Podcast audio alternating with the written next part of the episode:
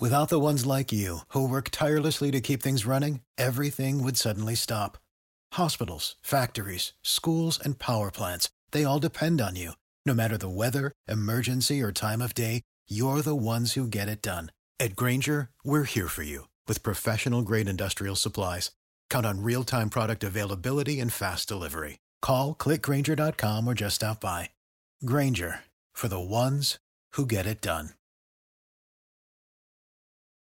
Do you bleed green? Are you an ultimate Eagles football fan? Well, you're in the right place. Well, you're in the right place.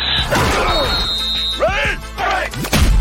This is Birds 365, hosted by the new Mac and Mac, Jody McDonald and John McMullen. Here we go, here we go. Who collectively have covered and talked about more than 50 plus years of Eagles football. Kick off your day with Birds 365. You'll get debate. We love to argue. You'll get the real story from inside the locker room. And you'll hear from some of the great football minds from around the region. You're about to become an Eagles insider. Get in the game. Join Jody Mack and Johnny Mack and join the football community that flocks to Birds 365. Birds 365 starts right now. Welcome to the NFL. Let's go. Let's go. Go. Go.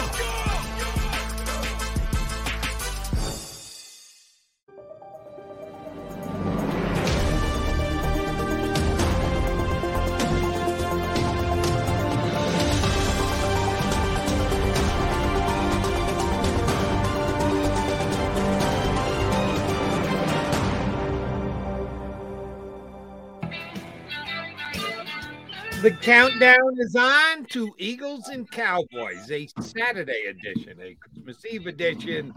Yeah, that's what we'll be talking about for the next two hours here on Birds 365. John McMullen, Jody McDonald, aka your Mac and Mac guys here on Birds 365. J Mac, uh, Merry Xmas, Happy Holidays. Happy Festivus if you uh, Oh, celebrate. is today Festivus? Yeah. It's the day before the day before? Day before the day before, so time to get the poll out and air some grievances. Uh, but uh, There Yeah, very I hope you didn't make the trip, by the way. With, with a 13 no, not with the team, Eagles, right? but for Jody Mack specifically.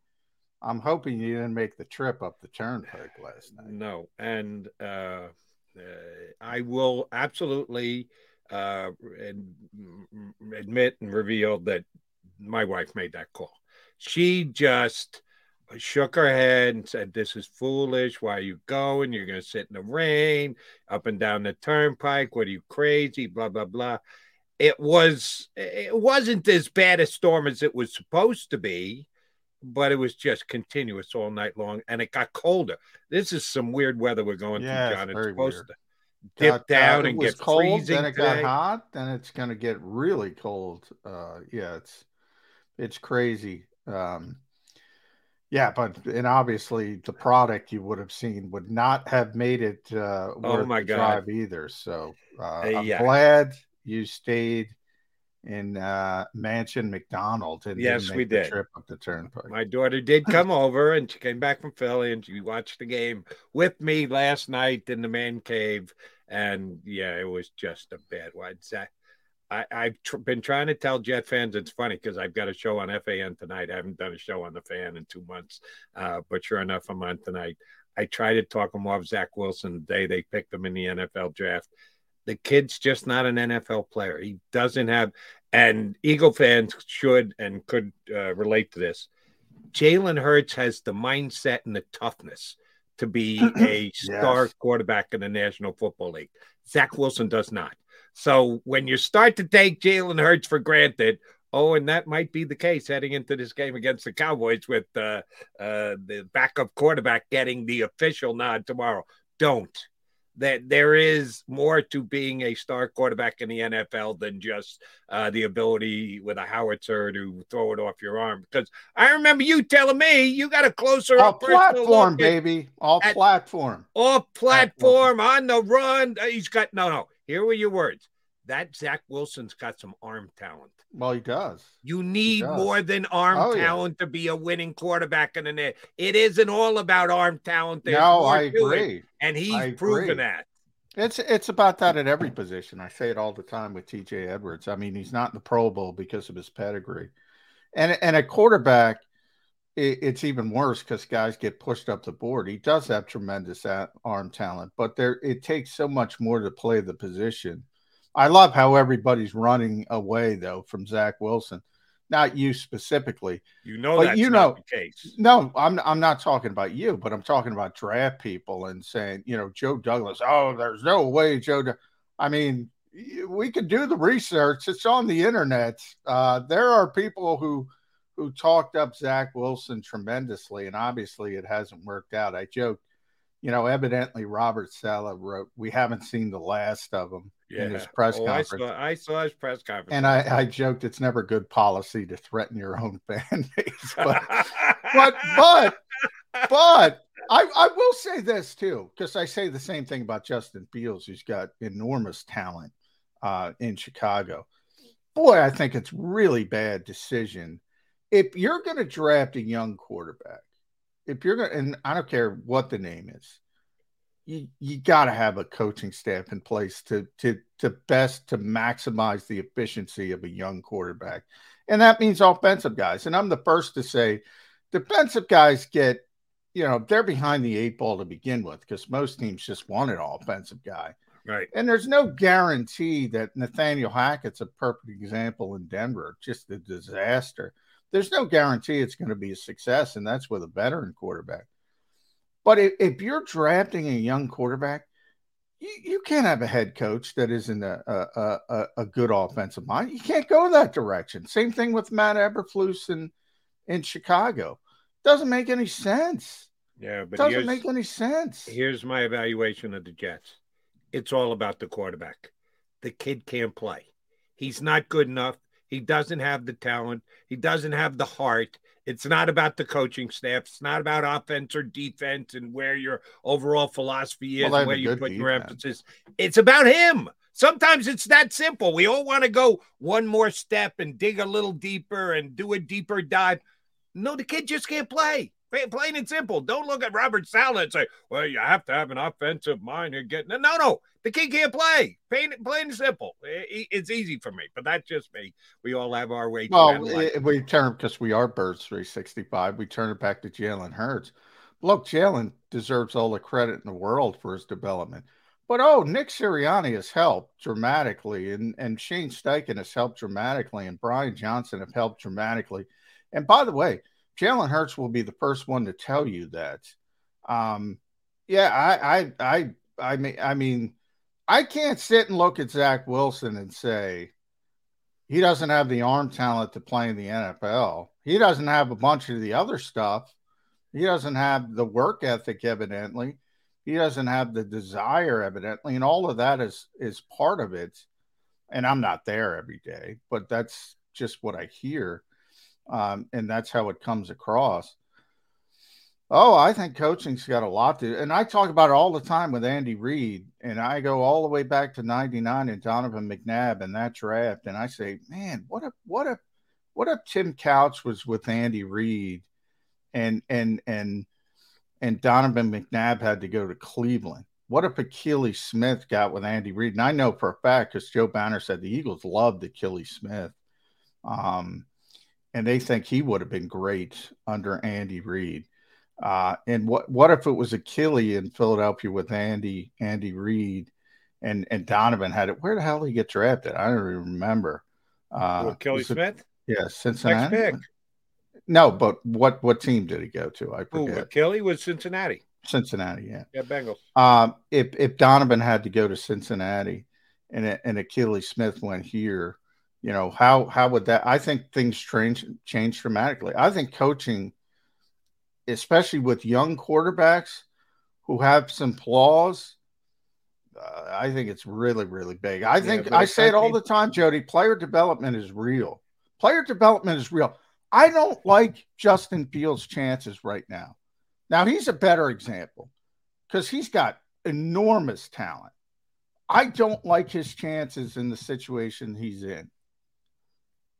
I, I think coaching they made a they made a decision, conscious decision, to not compete this year. They traded their three best defensive players. They said we're not going to win this year, so he's had to overcome that all year. That was a conscious decision the organization made, not their coaching staff. Uh, and yeah, Mike White goes in and moves the football and looks good. So it's not the Jets coaching staff either. It's the kid. He can't play. Plain and simple. Your your uh, analysis of the of overall football can be dead on. I'm just telling you, it's not applicable to the New York Jets. It, it's not because their offensive philosophy, their offensive coaching, they can't get Zach Wilson to where he needs to be. No, Zach Wilson can't get Zach Wilson where he needs to be. But uh, enough about the Jets. The decision came down yesterday. Gardner Minshew is getting the start. I ask you, why the timing? They played it a specific way. Do you really believe that Jalen got worse or that they were hiding information to a point and decide now is the time to let everyone know that Gardner's going to get the start? Did Gardner, in their mind, need two full days of knowing himself he's going to be the starter? Why did timing uh, work out that yesterday was the day Sirianni said? Yeah, I don't know. I expected okay. him to take it right up to uh, to game time. I expected the competitive advantage uh, nonsense. No, everybody knew um, Jalen wasn't going to play. Um, same thing. We were talking about Dallas Goedert, and I never got to mention it on the show. The, the Eagles did have more time, and yeah. and for whatever reason, they decided to to to activate him uh, at the start of the week. It it it is a little bit of a shift, a little bit away from competitive advantage. Maybe I I don't know. I don't know. Uh, that's been the way they've done things. You know, I I said from talking to some people down there this week, I I originally thought, you know, if this were a big game, if this were you know winning you're in, if this were a playoff game, I think Jalen Hurts would have you know pushed through and tried to play the game. Now, after talking to some people down there, I don't think that's the case. I don't think I don't think he would have played even in a playoff game. Uh, I I just don't think he's ready. Um, so maybe that factored into it. It, it. It's not as close as as people might have assumed. But you know, I don't. They're so entrenched in the competitive advantage. I don't know why they just stopped. Because uh, they did it with Goedert as well. They yeah, didn't wait till today to to put him on the 53. Um, yeah, that's it's a head scratcher. Bit of a surprise, and you're right. It's it's kind of flies in the face of the way the Eagles have been doing business since Sirianni took over as coach last year. Don't give the other team any information until the last possible moment, but they made a couple conscious decisions. And your point about the, he just isn't ready to go, Jody. My sources tell me it's one really close. They were hoping against hope here. How the hell did he finish the game against Chicago? We're, we're, we're now a couple yeah. days later. Not only did he finish the game, he finished the game strong and made good passes in that fourth quarter. Better after arguably as a passer, at least he played better after than before.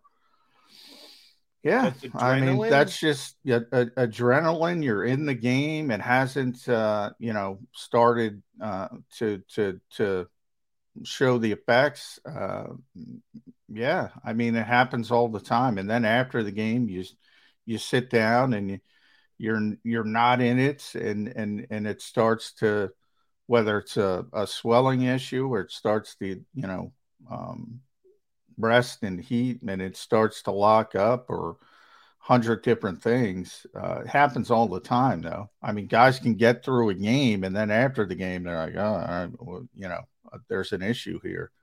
I mean, adrenaline has has a lot to do with that. So, you know, I I kind of asked, you know, why, you know, why was Jalen finishing the game? And you know, no one's aware of of the seriousness of the injury. Injury. Jalen's probably not aware. I know Jordan said, you know, when he stayed down for a little bit, he said, "Get me the f up." You know, he's like, "Are you okay?" And he's like, "Get me the f up." Um, you know, he's a tough guy, and and Nick Nick pointed that out.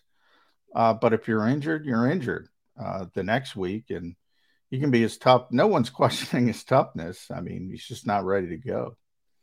No one should be questioning his toughness, and we're questioning kind of the way the Eagles handle. That. And this is not how dare they type questioning. This is just really type questioning. It just kind of surprises me because the Eagles have been uh, so just tied into don't give up any information until the last possible moment. That, but they made a couple of decisions ahead of time here.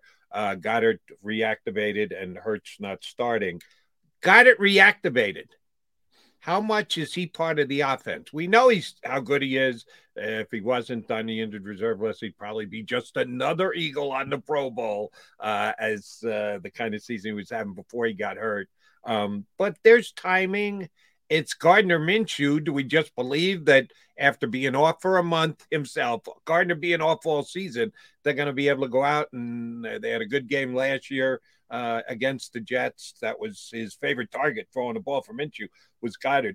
What do you expect out of Goedert Saturday night against the yeah, I mean, um, I expect him to be a big part of the game plan uh, because of how Gardner plays. I mean, part of it was, you know, part of it's not just Dallas being a, a great player. That's what Gardner does well. He's very quick to process. He's very quick to get the football out of his hands, which is good this week against a good pass rush with Dallas. Uh, that's a positive. Um, he likes to throw the ball inside the numbers. Some people like to throw it outside the numbers. Um, Jalen's been great at the deep ball, the go routes. I don't think you're going to see a lot of that. That's not the strength of Gardner Minshew. Uh, it's in breaking routes. Big, big bodies are good. I think this is a big AJ Brown week as well maybe lesser of a DeVonta Smith week. Um, those outside the numbers throws, uh, that's what he does well. Um, and that's why Dallas had such a big game last year. That was, remember, just remember, you had the Zach Ertz trade. So you still had Zach Ertz at the beginning of the year. So you had that sort of back and forth with the tight end still. That that was Dallas Goedert's career high at the time uh, it, it, for receiving uh, and that's because of how Gardner plays. Um, and I think he had six for 105 and two touchdowns. I think were the numbers. That was his best game ever at that. point. Now he's he's he's done a lot since then, but at the time, um, so it was sort of his breaking out party post uh, Zach Ertz, and um, part of it was just how Gardner Minshew plays, and I think Gardner ended up 20 of 25 because he and early in the game he was great. He had a bunch of straight completions, him and Dallas, and you know the Jets couldn't do anything with them. Um, and then they kind of ran away with the game. So much better opponent this time. Um, and and we'll see how it shakes out. But that's what Gardner Min- Minshew does well. So I expect Dallas Goedert and and and AJ Brown to be big parts of, of the game plan. One quick question for you, and it's really a two parter, and Eddie Kratz is going to join us here in a second, so I'll just ask you one of the two parts. You mentioned AJ Brown could be a big player because it's between the numbers. What if Dallas goes man to man and they put Diggs on AJ Brown wherever he goes? Then uh, the, the Eagles don't care. The Eagles the Eagles think AJ Brown can beat anybody. Um, and I was talking to actually Ian Book um, but is that a smart way to handle it? Uh, yeah, I think Eagles, so. Here's here's one of my favorite John McMullen words. Eagles hubris aside, is yeah. that smart to do it? Just say, well, we don't care. AJ Brown's that good. We're yeah. gonna do whatever. I mean, want. you know, you know, a lot of it depends on. You got to get a feel. I hate to bring up officials. I, I rarely do, but you got to have a feel because I go back to that uh, Jefferson game with Darius Slay and Slay did a phenomenal job on him. But they let him play that day. I mean, there were there was a lot of hands on, you know, and if they're not allowing that, you know, I think that's up to uh, Shane and, and Nick to adjust. Um, but yeah, I like that. I, you know, just because of the NFL and the way they play the game, typically, um, receivers have the advantage, and and AJ's got the advantage on on on everybody, and they're not gonna they're not gonna worry about Trevon Diggs. But you know, when we talk to Jon Machota, um, they're having issues at that other corner spot, and and if they travel, um, Diggs with Brown, yeah, you'd be wise to take advantage of that other corner, no matter who he's on. Uh, but I think it would be kind of silly for them to travel Diggs anyway because of the issues they're having on the other side. So it, you got to see what the the Cowboys kind of do. Shane's been very good at that. I know it wasn't the best week to point it out because I didn't love the game plan against Chicago, but Shane's been very good at seeing what's going on and and and sort of adjusting to to what the defense is doing. So I I think he'll be very cognizant of that. For the year, yes, Shane Steichen's been very good as you just described him. Last week, not so much. So we'll see how that plays, uh, and it will be in part. And I know, and and Steichen, you keep telling us doesn't give you anything on the record, give you some good stuff off the record. Uh, so I'll take you at your word uh, that that's the way he handles his business, which is good. Um, this will be a nice little test. I I never met an offense coordinator, heard a quote from an offensive coordinator who didn't think he dictated terms that they're going to do what they're going to do and the defense is going to react to us. No offensive coordinator ever admitted that, well, we'll wait to see what they do and then we'll adjust accordingly. No, no, no, no. They all want to dictate terms. They want to be the lead dog and they want to tell the defense, here's what you better do because we're going to do this. And I'm sure Shane Steichen is just like the other 31 offensive coordinators. I, I think that I think the impressive part about Shane, he's a comfortable 50 50.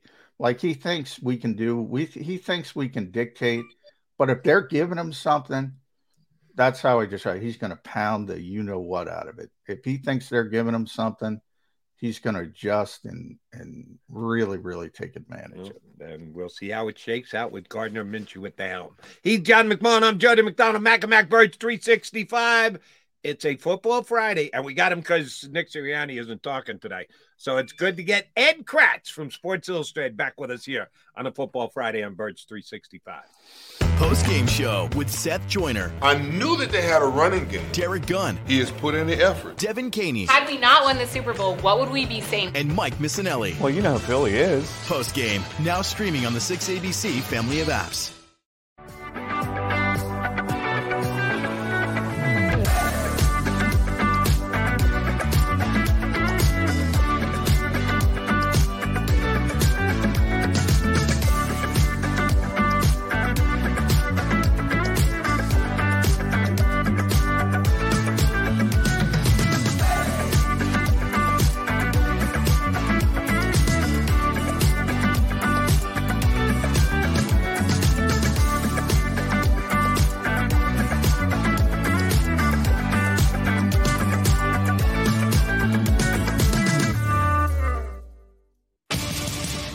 Greatest fans on earth. It's a bold statement, but would you expect anything less from Philadelphia? 58 years of heartache creates a toughness, a grit, a resolve not found in most. Sure, our prayers were answered, but now that we've had a taste, we're looking for more. Pondley Hockey, official partner of the Philadelphia Eagles. Number one, Jeff D'Ambrosio. Destination Downingtown is rolling back prices for a December to remember. For a limited time, you can own, not lease, brand new 2023 Jeep Wranglers for only $30,995 or 339 per month. New Ram starting at only $30,995 or new Ram 1500 Bighorn Crew Cabs 189 per month. Zero down can deliver. Get the price you want, the selection you need, and the VIP treatment you deserve. Jeff D'Ambrosio, Destination Downingtown, Big Finish Sales Event. Did you know taxes could be your biggest expense during retirement? Are most of your assets in tax deferred accounts like IRAs and 401ks? Taxes are historically low today, but we're facing significant headwinds in the future. Do you have a plan? The Thrive Financial Team has more than 100 years of experience helping people across the Delaware Valley with forward looking tax planning. Learn how to shift your money from forever tax to no or low tax accounts. Get your Thrive Retirement Tax Playbook today. Go for the beers, go for the cheers, go for the hit and the hits, go for the scene, go for the screens, go for the gallery, go for the win, go to Ocean.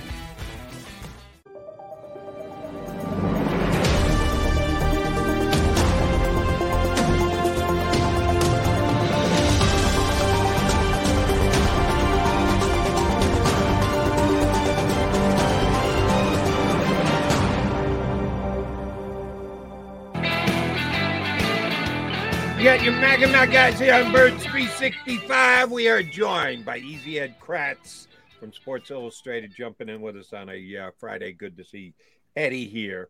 Um, here's why I want to start today, Ed. Uh, are you headed to Dallas? I am not.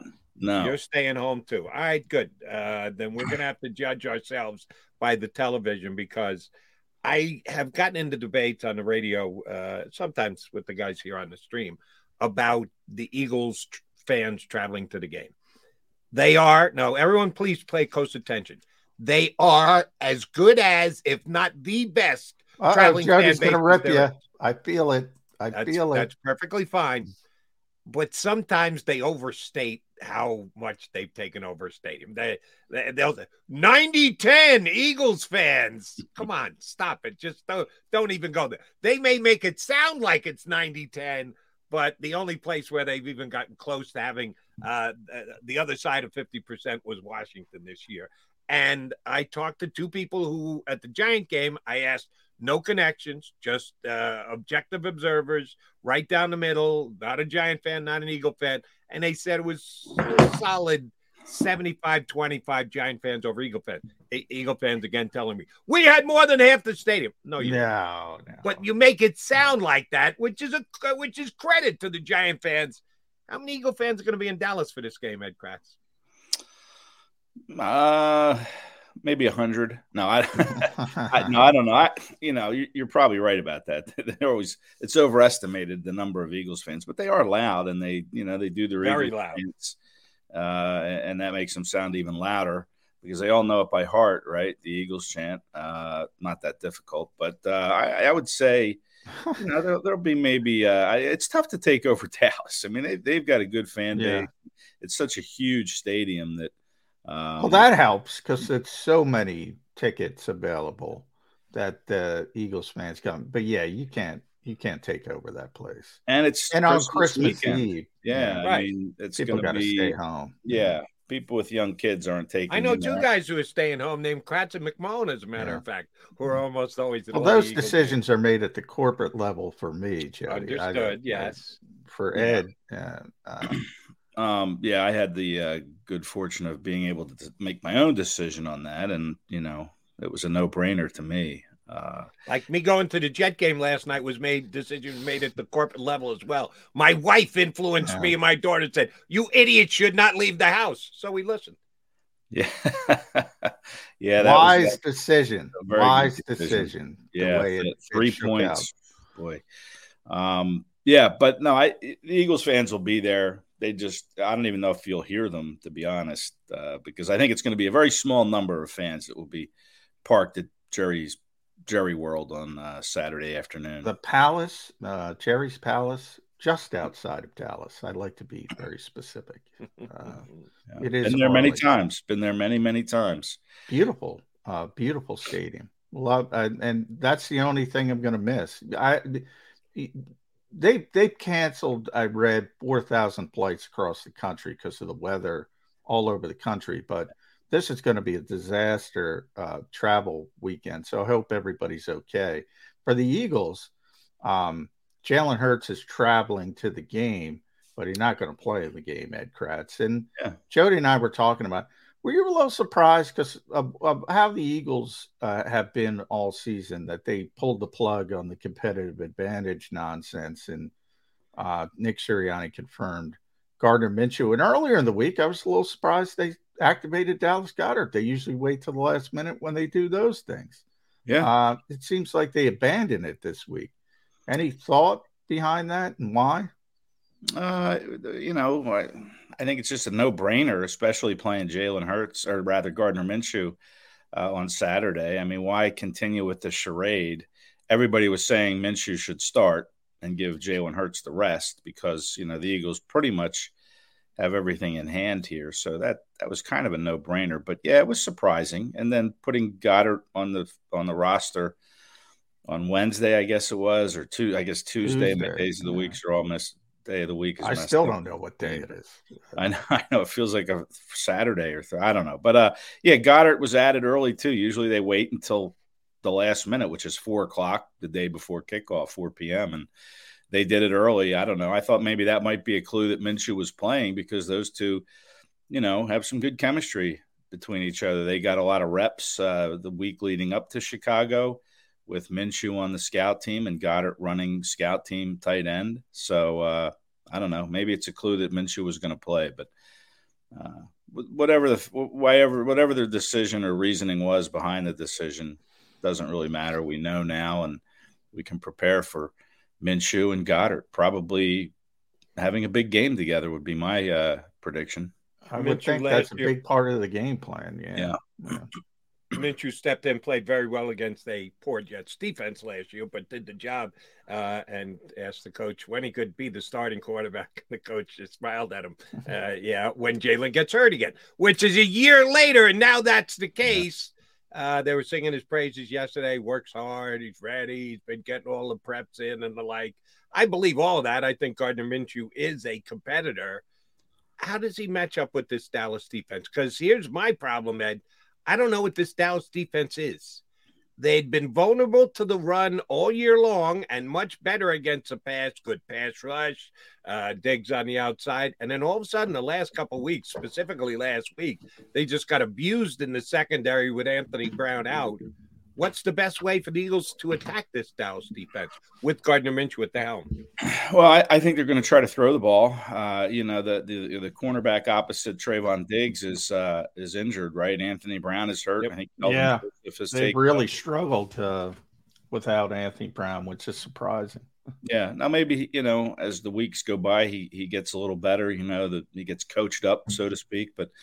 I think they'll try to attack Dallas uh, in the pass game, and uh, you know, I think they'll run Miles Sanders. I mean, Miles Sanders had the most rushes of his career against the Jets when Minshew played last year. He had 24 carries in that game, and then the following week against Washington, when Hurts came back, Sanders had another 18 carries. So, you know, there's been talk this week about getting Miles more involved. Uh, you know, he had 11 carries against the Bears. You know, this is a guy that's uh, over 1,100 yards, 11 touchdowns, and he had 11 carries. Didn't touch the ball until, you know, midway through the second quarter. That that's completely unacceptable if you're game planning uh, any against any opponent. So I think they're going to try to get Miles involved as well, uh, and I think they're probably going to look for Dallas over the middle on some nice easy throws. Maybe get him involved in the in the tight end screens. We never saw that since he went out. We didn't see anything to Stoll or Calcaterra uh, from a tight end screen perspective. That was a huge play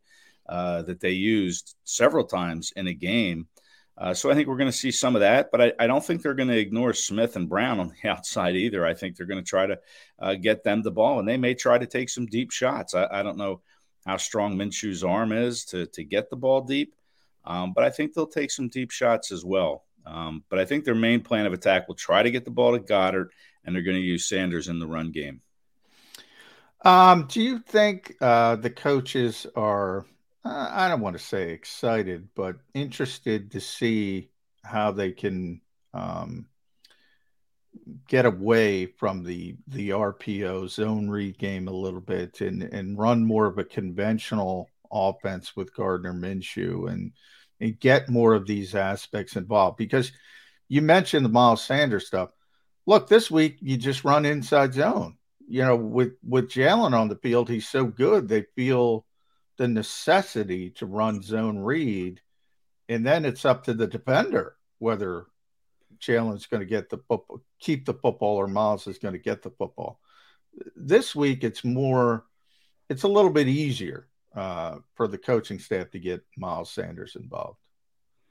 Well, you, you, would think so, yeah. I mean, even you know maybe Boston Scott and Kenny Gainwell, you know, throw them into the mix as well. But yeah, I, I would think that you're going to take a lot of the RPO stuff out. The offense is going to look different. You know, I, I could still see you know, once they start getting that run game going on the, you know, the inside zones or the, you know, the outside tosses, that you could see the RPO then come into play where maybe Minshew will take off and, and sweep the outside once or twice, but he's not going to be Jalen Hurts on the ground. No way. It's just not the way he plays. But listen, this is a talented team the, the Eagles have here.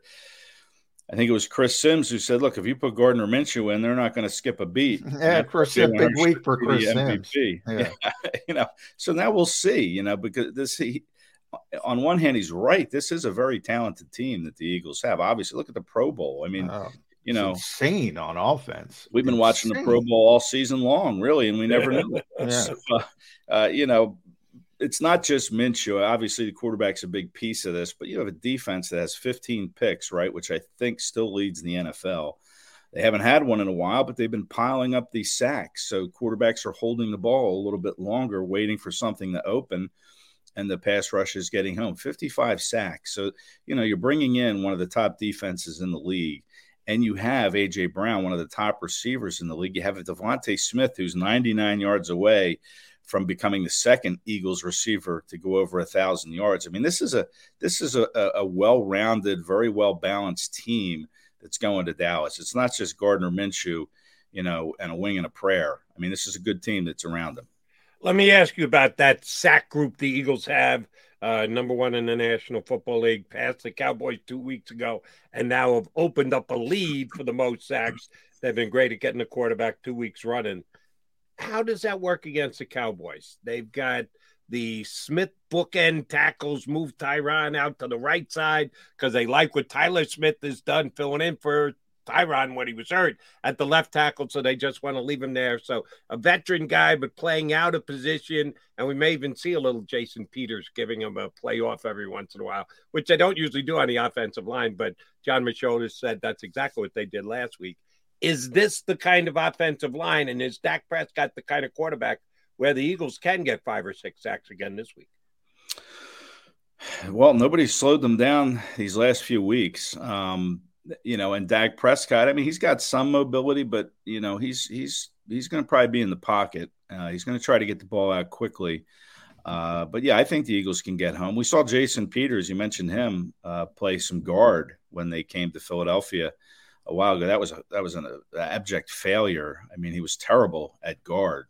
Um, so maybe he gets thrown in as a you know a tackle for some for some snaps, but I, I don't know. Uh, but I think yeah, I think the Eagles can get home. I mean, you know, Haason Reddick, twelve sacks. He's been you know twenty seven pressures the last few weeks. I mean, he's really upped his game. Uh, first time Pro Bowler. Um, on the other side, Josh Sweats look, you know, he's hunting 10 sacks. You know, he's got nine and a half. He's trying to get to the double digits like Reddick and Javon Hargrave. So, you know, the Eagles pass rush can beat you inside and outside, and uh, they're just hard to stop no matter, I think, who is playing on that offensive line. I think they will get home. And Gannon's doing some different things too with them. You know, he's doing more twists and stunts and, um, you know, giving them better opportunities to get home. So, yeah, I think the Eagles can still generate pressure on Dak Prescott and sack Dak Prescott. You know, I could see them going for maybe three, four, or five in this game. Yeah, I don't see that line slowing them down any. By the way, speaking of the pass rush, um, you, you, do, do you guys know no team in NFL history has ever had four guys with 10 sacks? Yeah. The Eagles already have two. Um, Josh Sweat has nine and a half. Uh, Brandon Graham has eight and a half. So they are on the cusp of doing something no team in the history of the NFL has ever done. And they generally get the pass rush done with four. Um, it's been an amazing turnaround uh, from last year, where they were second, they were 30th, but second to last in the league to Detroit and sacks. And it's interesting. This Javon Hargrave, I was talking to Javon about this. He thinks he played just as well last year. So I looked it up. Their pressure percentage was 24% last year. This year it's 24.6. That's the difference. But they're getting sacks because Haason Reddick finishes, and his impact on everybody else, I think, has been dramatic. Um, when I um, when I talk about defensive MVP, I said it was TJ. I'm starting to lean towards Haason Reddick now. His just his impact on the entire defensive line. Well, you, you look at when the sacks come, uh, you know, they have 55. 30 of those have come on third down, which is tops in the league. Haason Reddick's got nine of those, nine of his 12 sacks on third down. Javon Hargrave has six of his 10 on third down. They're the two top uh, well, they're in the top five. Top Reddick five, leads yeah. the NFL number one, yeah. in third down sacks. Yeah, Hargrave, I think, is fourth or fifth.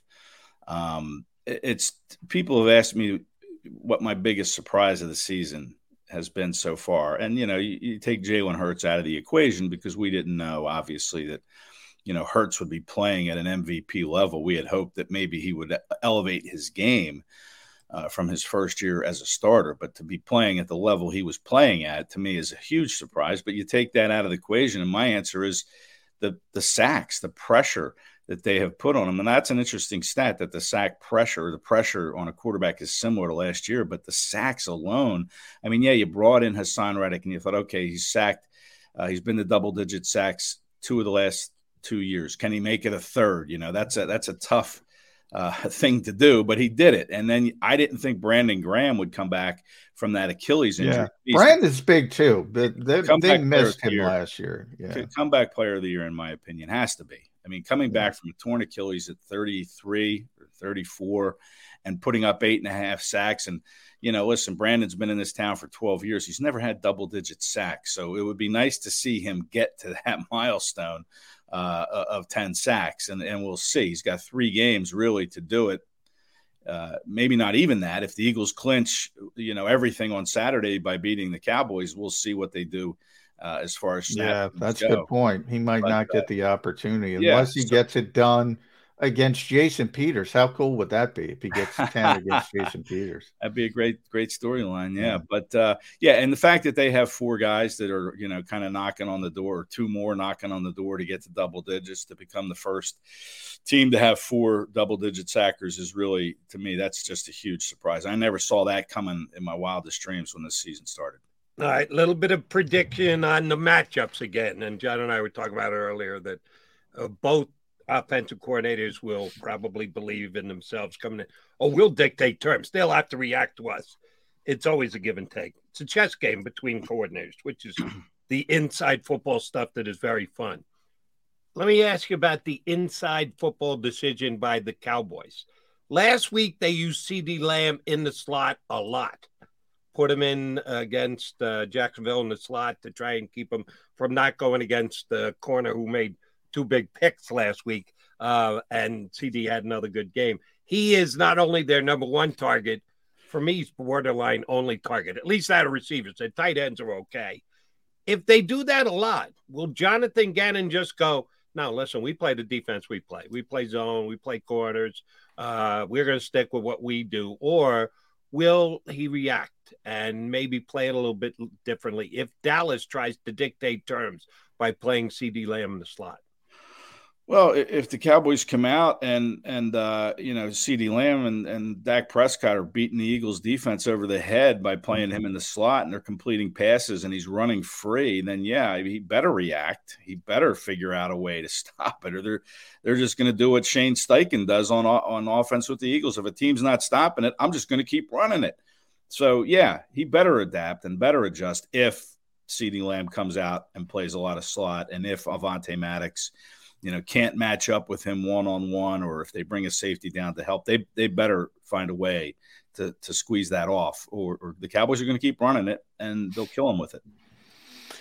Yeah, it's I I, I mean, I typically the Eagles uh, occasionally they let Slay travel with with a big receiver, but just outside the numbers. He never plays in the slot. Now, one one of the reasons why is because the Eagles have so much confidence in Avonte Maddox. He's such a good slot corner. Um, their thought process is he's their best player in the slot. So if he's not getting it done, well, somebody else isn't going to get it done. Now, to me, that would be a, a, a more interesting question if Avonte was out, like he was out for a number of weeks, and then you have Josiah Scott in there. That to me would be a more interesting question. But Avonte's so good. You know, we talk about the talent level on this team. He's a top five slot corner in this league. If you put an outside corner inside, you're probably affecting two positions. So I I wouldn't personally have a problem with with Gannon. You know, sometimes you have a great player, you tip your hat. I, I think the Cowboys, from the Cowboys' perspective, they don't have uh, the complementary receiver, which is why they're trying to find T.Y. Hilton and and something, try to get Odell Beckham off as you know what to come in uh, and try to help them. They don't have the complementary receiver to take advantage and, and manipulate you. Maybe the tight end, maybe Dalton Schultz is the better. Yeah, their their second best receiver. Yeah, but listen, Gannon did a good job taking Justin Jefferson out of the game, and that's that was the game plan. Take their best player out of the game, and that's I would think going to be a similar approach against Dallas. Is take their best player, CeeDee Lamb, out of Do the we game. We know who the official is. Yeah, Jody and I were talking about. It.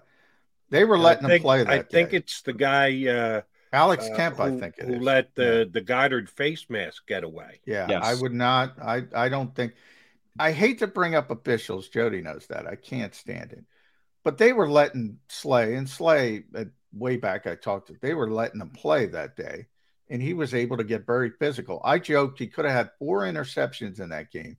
He also could have had four pass interferences in that game. That's how they were letting him play. Usually, usually, and certainly on the road, you're probably not going to be able to get that physical um, with a receiver with the caliber of CeeDee Lamb. But that's, you know, you got to see how the officials are calling the game. I like a, I like a let it play attitude from an official. So do I. Oh, so do I. Let them play. I mean, unless it's really egregious, like that face mask which happened in the wide open, and somehow none of Alex Kemp and his his uh, his minions or blind mice, whatever you want to call them, all that, which was amazing. Uh, that was should have been a, been a penalty for sure. Uh, but I like that let them play approach. We saw that in Chicago too. They weren't calling anything. We saw Jaylon Johnson, the Bears DB, Yeah, and uh, yeah. AJ Brown going at it downfield. A lot of hand fighting, a lot of physicality, and they didn't call anything. And, and I like that. You know, let those guys work through it, man. Let them get the, a rhythm and a feel for what they can do and can't do, and may the better man win. And uh, I hope that's the approach that that that Kemp and his boys take. You know, Saturday in Dallas. Eddie, how much does emotion play in this game on Sunday? We know Eagle Nation gets jacked up every time they take on the Cowboys, their main rival. They've already beaten them once this year, but they had the backup quarterback in. Now the Eagles have the backup quarterback in. We know it's at stake that Dallas has to win if they want to save the small possibility that they could still take this division.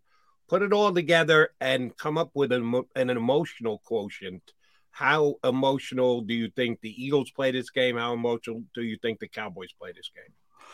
Well, just by having Gardner Minshew in there, I mean, he's an he's an emotional wear the sleeve, you know, his emotion on the sleeve type of guy. So he he jacks up that quotient a little bit. But uh, it's it's so interesting. That's the way this is. Is the Eagles played Cooper Rush in the first meeting because Dak was on the bench, and now here we are, round two, and the Eagles starters on the bench with Minshew in, and I think there probably will be a round three at some point in the playoffs, and I think we'll see both quarterbacks at full strength, and we'll see really then who the better team was because you know let's face it, a backup quarterback you're not expected to win. This this Eagles line started I think at minus one, uh, or you know Dallas was favored by a point, and now it's grown to five after Hurts was ruled Uh, out. yeah, So I'm surprised that's not a bigger story. I haven't done that. That the gamblers got the Hurts uh, uh, injury information before anybody else. That to me should be a big story, but yeah, it's not. Yeah, that's true. Um, but yeah, I it- listen. I think it's going to be an emotional game. I'm. It's interesting to see how much the Eagles will show in this game because they know there's a really good shot they could play them a third time in Philadelphia, probably uh, for winner move on, loser go home uh, scenario. So uh, it's going to be interesting to see how much they show uh, this Dallas team here in Dallas because let's face it, this is a bigger game for the Cowboys than it is the Eagles. Yeah, the Eagles would like to wrap this thing up, but you know they have the luxury of three games, win one. Cowboys have to win out. Minnesota has to win out. Uh, so this game, it had all the trappings of this great matchup. You know, weeks ago, everybody's looking to this great game, and it's going to break records with the ratings and this and that. It just doesn't have that same appeal, at least from a Philadelphia standpoint, because Dallas needs this game, and they've been struggling, and they need to find a way to you know, put those struggles behind them and win. But the Eagles aren't going to go out there and roll over either. I'm not saying that. I think it's going to be emotional. I think they're going to fight. I think there's going to be pushing. There's going to be shoving, and uh, you know, I think the emotional quotient will be ramped up because of that, and because of Gardner Minshew, who's very, very emotional when he plays this game. Right. Yeah. But here's yeah. my Minshew point. You mentioned how do the Eagles handle it? Do they not want to show too much? I think they let Gardner Minshew take care of that because John continues to tell us they're an RPO based team. That's what they are. They're a Jalen Hurts based team. Well, they have to be some other than a Jalen Hurts based team this week because Jalen ain't playing. Right. So Gardner, you you have to come up with a game plan that works for Gardner Minshew that helps you win the game, and that should take care of itself as far as hiding or disguising anything for a potential third matchup between these two teams. Yeah. Yeah. Great point. That's a great point. Yeah, for sure. Uh, and we saw Dallas struggle with the RPO game, trying to defend that. They weren't really quite locked in on how to do it. You know, we saw Micah Parsons a few times just kind of frozen in space, yeah. not knowing whether to attack Hurts when he got on the edge or go back out in coverage to cover Brown. And it made for easy completions to Brown because Parsons had no clue what he was doing. And, you know, they're not going to do that this week. Let's face it, Hurts isn't there. So you're right that's going to be an issue that Dallas is going to have to solve if they meet in round three in the playoffs is figuring out how to stop the RPO. They should have no ability to do that. Yeah. I asked, uh, you know, Nick said earlier in, in, the year, week six, when they were playing the Cowboys the first time, when he was talking about Mikey, he said, if you can't block him, read him, and they put him in conflict, as you mentioned, uh, with the RPO, the zone read game and he looked like Clay Matthews in the playoffs against Colin Kaepernick. He looked like a top. He didn't know what to do. Um, this week they got to block him. They can't read him. Um, yeah, you can do it every once in a while, and maybe Gardner takes it for three, four yards. Um, but you know, if anybody can block him, it's the Eagles with Lane Johnson and, and Jordan Mailata. So that yeah. to me is going to be one of the most interesting matchups of this game. But this time they have to block them. They can't read them, so they have to block them. And we know the Eagles can block, right? That whole offensive yeah. line is on the Pro Bowl. You got what two guys starting, or we're not starting, three guys, guys, three guys, three guys. Pro Bowl. Yeah, and then the two alternates, right? Seumalo yeah. and Mailata are both alternate. I mean, yep. the whole offensive line. So you know they can block. So advantage Eagles. Yeah, hundred percent for Jeff Stoutland University. University. Yeah. It's amazing. And Stoutland University will have a big say in who wins this game on Saturday. The question is, what does Ed Kracz say? I need you on the record there, big guy. Minshew at the helm. oh. Right. It's it is Much- game day. Yeah. Yeah. Yes, yeah. it is. We are just 30 some odd hours away from kickoff. You need to tell us how you think it's going to play between Eagles and Cowboys. Well, you know, it's tempting to pick the Eagles because I think Minshew is really going to be jacked for this game. And like I said, they have a good team around him. I think Minshew is going to try to win one for his former coach, Mike mm-hmm. Leach. He went down to uh, earlier this week. He went to eulogize Mike Leach at his services. So I think Minshew is going to be pretty fired up for this game. But I, I think Dallas will find a way to kind of uh, put some of these struggles behind them. They're jacked up for this game. Uh, they know they have to win this game and they know they need to beat the backup quarterback. That's probably how they're looking at it. And I think they will. I think the Cowboys will win this game. Um, and it'll be interesting because now the Eagles will have lost two games this year, and both were with Alex Kemp as the official.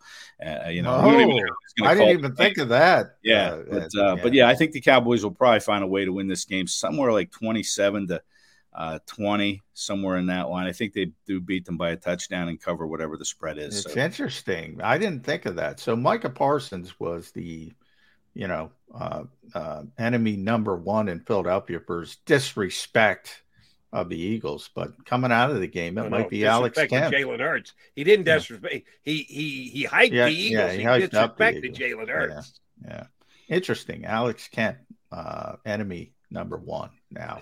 Could very well be, depending on how the flags fly. Eddie K, uh, thank you very much for doing Football Friday with us. Since yeah. you are not getting a, on a big old jet plane going to Dallas, smart move. Um, enjoy you. the uh, holiday after either an Eagle win yeah. or an Eagle loss. And happy Festivus, Ed. Air those grievances. SI.com backslash NFL backslash Eagles. All right. Uh, thanks, guys. Happy holidays, everybody. Thanks, That's Ed, Ed Kracz uh, from Sports Illustrated here with um, Birds 365. All right, he's on the record. he's picking a Dallas win. Again, it doesn't uh, mean that the Eagles are going to fall apart. They still are going to win one of their last three games and capture home field advantage throughout. But everyone wants it, or I should say, most people want it.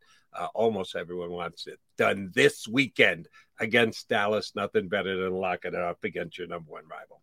He's John McMullen. I'm Jody McDonald. Birds 365, rocking and rolling on. We're going to have Kevin Kincaid from Crossing Broad. KK is always good whenever he hops on. Two good Philly guys, Ed Kracz and Kevin Kincaid. A couple of Ks coming your way. He'll join us in about ooh, 20 some odd minutes here on Birds 365. Post game show with Seth Joyner. I knew that they had a running game. Derrick Gunn. He has put in the effort. Devin Caney. Had we not won the Super Bowl, what would we be saying? And Mike Missanelli. Well, you know who Philly is. Post game, now streaming on the 6ABC family of apps.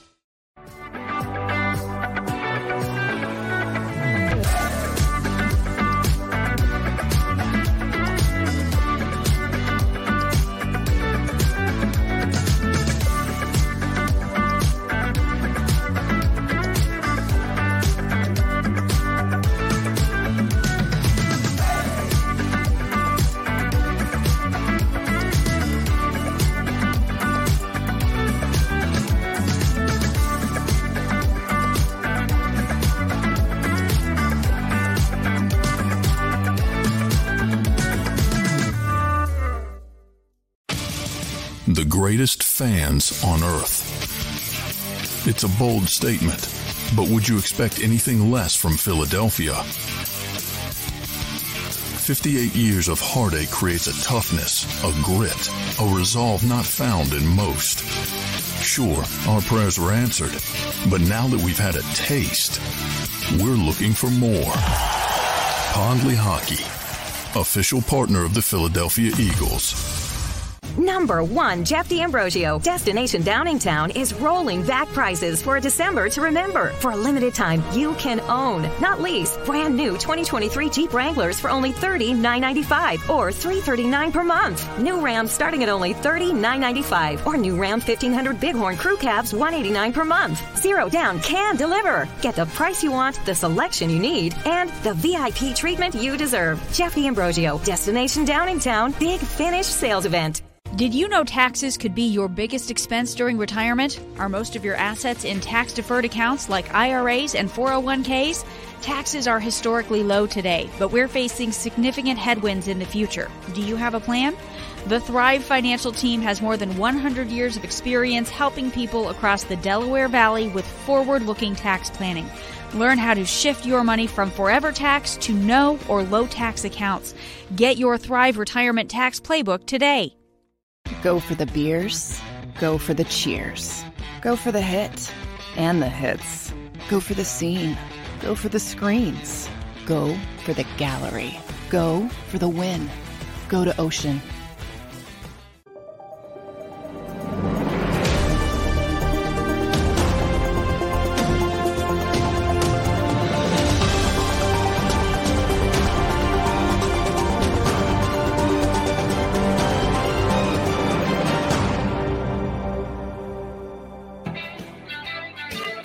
Birds 365 on a football Friday before a big showdown between the Eagles and the Cowboys. Or we thought it was going to be a big showdown. It's still an important game. Don't don't get too haughty, Eagles fans. They still have to win one more game before they lock up home field advantage throughout the playoffs in the NFC. It's Eagles Cowboys. That makes it a big game just on face value. Uh, and Dallas they want this game. They they they will be highly motivated to try and win this game, but they're as realistic about their chances as the Eagles are.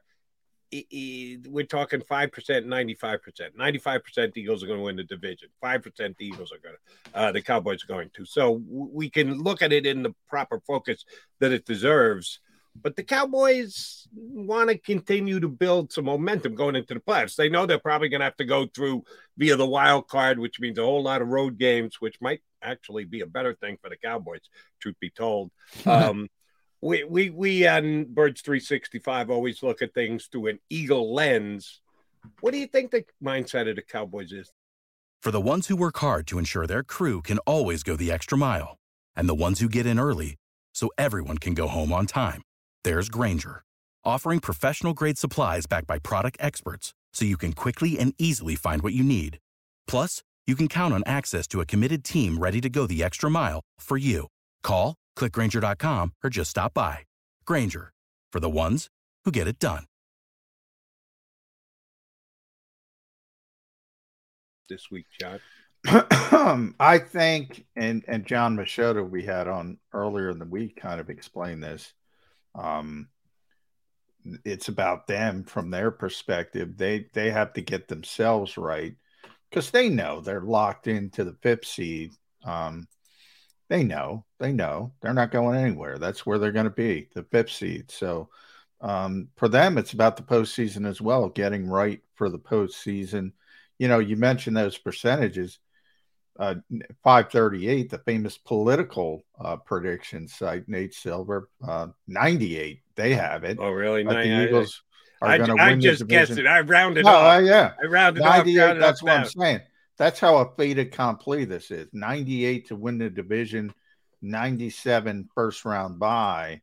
So the Cowboys kind of know and they can't, you know, they know the Giants aren't going to catch him. The the Commanders aren't going to catch him, or anybody else. The Lions, uh, who might get in.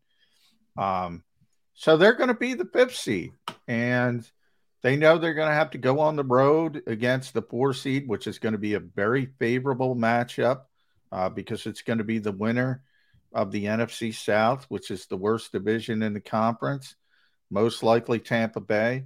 Um, you know, you have the Tom Brady problem, but that has not been a good football team for anybody who hasn't paid attention to Tampa Bay this year. So the Cowboys, even though it's on the road, should be favored, will be favored, should win the football game. Now, they should have won the football game last year when they lost to San Francisco, but um, no guarantee of anything. And that's why we're all talking about a potential third matchup it's almost like the NFL scripting drama, right, Jody? You have Cooper Rush against the Eagles first, and all the Cowboy fans who say, "Well, it was Cooper Rush, and you didn't really beat us." And now it's Gardner Minshew uh, against the Cowboys down in, in North Texas, and if the Eagles lose the game, Eagles fans will be able to say, "Well, you didn't beat Jalen Hurts," and right. then you set up the, same way Cowboy matchup. fans said about Dak yeah. Prescott when the exactly. Cooper, Cooper Rush, Rush, earlier this year. It's the same thing. Um, same exact thing. So you build up that drama for match number three, and you finally get Jalen Hurts and Dak Prescott. Um, you know, I think that's what the NFL hopes happens. You almost think they're scripting the drama at times. Um, but yeah, for the Cowboys, it's about getting right for themselves because they got to get right for the playoffs. They know their beat, just like the Eagles know their beat. I brought this up uh, Monday, and it's now even more locked in because he went full practice this week. Um, Reed Blankenship uh, was a participant on the quote unquote uh, projected lineup after uh, not uh, having a full practice. Uh, and yesterday he was fully invested in the practice, not limited in any way. It's amazing the Reed Blankenship up and down looked like he might not make the team, even though I remember you and I talking about it back in the summer. How he always likes to have that one undrafted free agent that they can, hey, look, we got this guy when nobody else in the league thought of him. So we thought that was his way to cut, maybe even sneak onto the roster. Sure enough, he does, makes the team. He doesn't see the light of day, doesn't play any. They got Chauncey Gardner, so he's buried on the bench. Bah, bah, bah. Ooh, shoot, injury. Ooh, they actually have him rated above a drafted player filling in at the safety position. Ooh, he goes in and plays real well, makes some big hits, becomes a bit of a fan base darling, and then he turns around and gets hurt. Oh, how are we going to survive without Reed Blankenship? The ups and downs of Reed Blankenship's rookie year have been amazing. It looks like he's going to be good to go on Sunday, John. How big a re-addition is him to the lineup for the Birds? Yeah, I mean, I, I, it, it's tough to say coming off the Chicago game because the plan worked so well. But I think you know, again, context is everything. All right, Chicago does not throw the football well at this stage of the game. Um, they just don't. Um, so you could get away with K'Von Wallace a little bit more in that particular game than you can get away with him uh, with a team that could throw the football. Now, obviously, the best case scenario would be CJ, who's still tied for the league lead in interceptions, uh, but he's not available. Reed played very well uh, for the most part. You had the one play against uh, uh, the Packers, but I, you know, I think people forget, you know, he wasn't the one who got beaten coverage there. He just took the wrong angle. Uh, I believe Marcus Epps was the one who was beaten coverage by Christian Watson. And yeah, he took the wrong angle, but you know, he'll learn from that. He's played very well. Um, so it's kind of in between. It's it's better, you know, because Dallas can obviously. We've talked about some of their issues and not having complimentary receiver for CeeDee Lamb and, um, you know, maybe Dalton Schultz being the real number two there. But they're a heck of a lot better throwing the football than Chicago.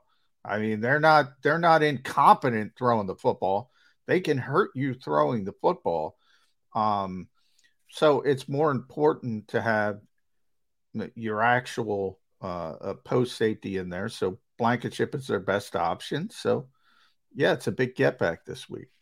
That and of course Dallas got it coming back. We knew it as of early this week. We thought that was going to be the case last week. I asked about this last week. How much do you think the weather factored into that? Because Dallas certainly talked it up that he was good to go. As soon as he was activated, he was going to be good to go. He even questioned whether he needed to go on IR for the full four weeks, and then he has to go an extra week before he gets back into the lineup. And you can draw whatever conclusions, read into that, whatever you want. This week, they weren't even waiting. They activated him earlier this week. We know he and Gardner Minshew had a big game last year against the Jets. That's his type of routes and the type of routes it seems like Gardner Minshew, Minshew likes to throw. Well, if I know this, and certainly John McMullen knows this, Dallas Cowboys probably know this as well. What do you think Dallas will do to try and stop a guy like the returning Dallas Goedert? Well, Dallas usually plays three safeties anyway. For the majority, their sort of base defense is a three safety defense, so they're probably better equipped for that stuff than than most people. And their three safeties are pretty good, by the way, as well. Um, at least typically uh, through the season. You know, I, I, we, we always we joke a lot about uh, ESPN and their stupid football power index, and Dallas seems to be number one. It, I, I that seems still... to be has been, continues to be, yeah. is still as we sit here right now. And if God forbid the Eagles win this game with Gardner Minshew this week, and they're still number one come Christmas Day, that's not going to be a good look for you. It's not now, but it'll just even be worse. Yeah, I, I mean, they they are a good football team. Now that's silly, uh, but they are a good football team, and I think defensively, especially, and that's what I was trying to look up. So, defensively, they're eighth overall. You know, top ten. They're they're top ten in most categories, most significant categories. Um, they're they're number one in generating turnovers. Number one, they're even better than the Eagles. They create more turn turnovers. Um, they're number two in turnover ratio to the Eagles. The Eagles are number one in in turnover ratio because they take care of the football a little bit better. Um, but I think a big part of their defense is those safeties. So we're talking about Donovan Wilson. That's why, you know, Donovan Wilson has played 812 snaps. uh, Malik Hooker's played 684, and Jayron Kearse played 636. They play those guys together. They might be the only team in the league that just flat out base defense, three safeties.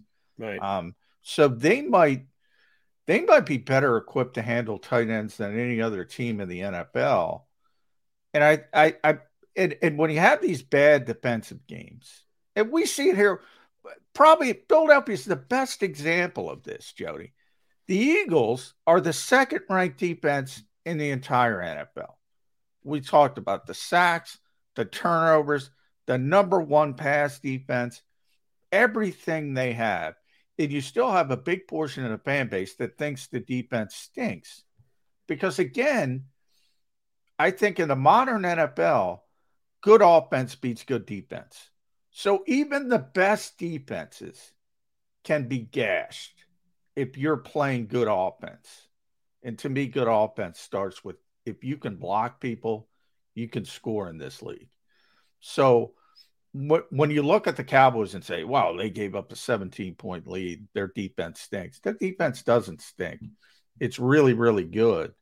Um, and you got to be wary of it. You can't just default to, oh, they gave up, everybody gives up leads in this league, maybe with the exception of the 49ers.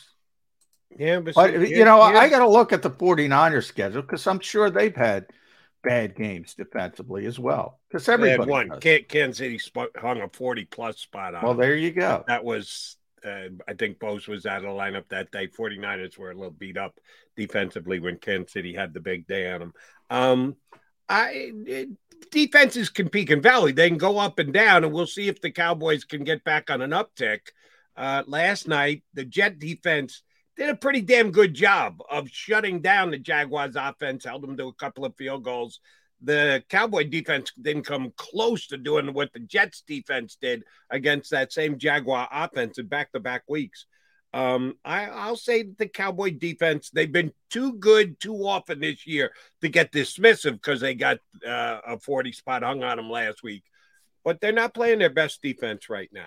And the Eagles need to take No, they're definitely not. They're definitely not. But I think when you when you look at the players and you, you see, and we haven't even brought up. I was talking about the safeties. I mean, Micah Parsons is is whether you like him or not, it's one of the best defensive players in this league. Yep. Demarcus Lawrence is still one heck of a player up front. Dorance Armstrong is having a, a good year. I know he's a little bit banged up. I think he's questionable, but he's a really good player. Uh, Leighton Vander Esch is out, but they still have um, uh, uh, uh, the linebacker from Minnesota, uh, former Pro Bowl guy, uh, Anthony Anthony Barr. Barr. Anthony Barr. Um, I mentioned the safeties. Trevon Diggs is, you know, don't let your guard down on that guy. Let's put it that way. They have a lot of good players on defense. So I guess what I'm trying to say is, uh, uh, you know, just because they had a bad week, don't assume uh, they're a bad defense. Trevon Diggs is a lot like Darius Slay. Uh, I know Eagle fans probably won't want to hear that uh, because Slay has been as good as he has since he got into an Eagle uniform. Uh, Slay gets beat too. Slay makes big plays. He's a playmaker. That's why he likes being called Big Play Everybody Slay. gets beat. Everybody gets beat. I flipped on the Jets. Ahmad Gardner's having a great year. Great year. I happened to flip on the game. The minute I flipped on the game, Evan Engram made him look silly, a tight end. Everybody gets beat. It's so hard to play corner in the NFL. It doesn't matter who you are, you're getting beat at certain points. And this assumption that guys don't get beat, they get beat. You see, Slay is a phenomenal, phenomenal cornerback. But yeah, if you're if you're judging, oh, we can never get beat, that doesn't exist. That doesn't exist. no such thing as a shutdown corner in the National Football League anymore.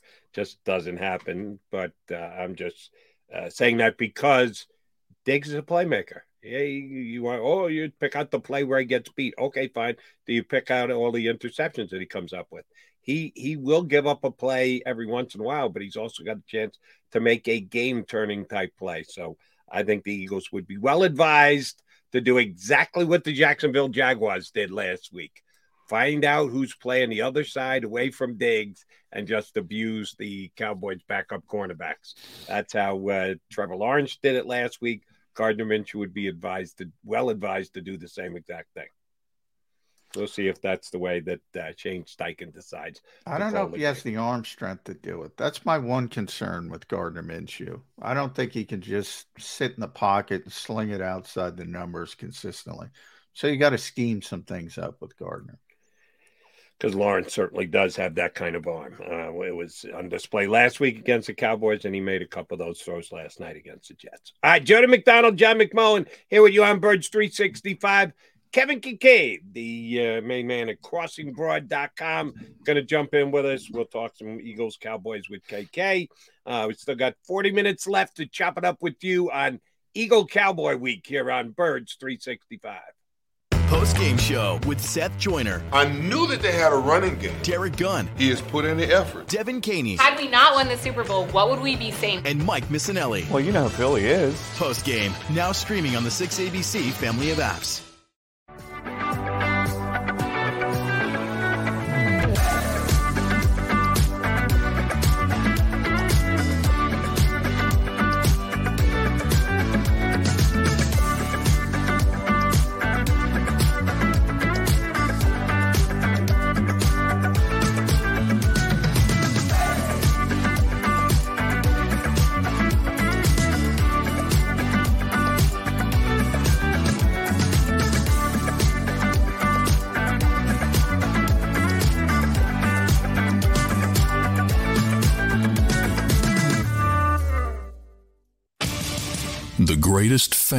On earth. It's a bold statement, but would you expect anything less from Philadelphia? 58 years of heartache creates a toughness, a grit, a resolve not found in most. Sure, our prayers were answered, but now that we've had a taste, we're looking for more. Pondley Hockey, official partner of the Philadelphia Eagles. Number one, Jeff D'Ambrosio. Destination Downingtown is rolling back prices for a December to remember. For a limited time, you can own, not lease, brand new 2023 Jeep Wranglers for only $30,995 or 339 per month. New Ram starting at only $30,995 or new Ram 1500 Bighorn Crew Cabs 189 per month. Zero down can deliver. Get the price you want, the selection you need, and the VIP treatment you deserve. Jeff D'Ambrosio, Destination Downingtown, Big Finish Sales Event. Did you know taxes could be your biggest expense during retirement? Are most of your assets in tax deferred accounts like IRAs and 401ks? Taxes are historically low today, but we're facing significant headwinds in the future. Do you have a plan? The Thrive Financial Team has more than 100 years of experience helping people across the Delaware Valley with forward looking tax planning. Learn how to shift your money from forever tax to no or low tax accounts. Get your Thrive Retirement Tax Playbook today. Go for the beers, go for the cheers, go for the hit and the hits. Go for the scene, go for the screens, go for the gallery, go for the win. Go to Ocean.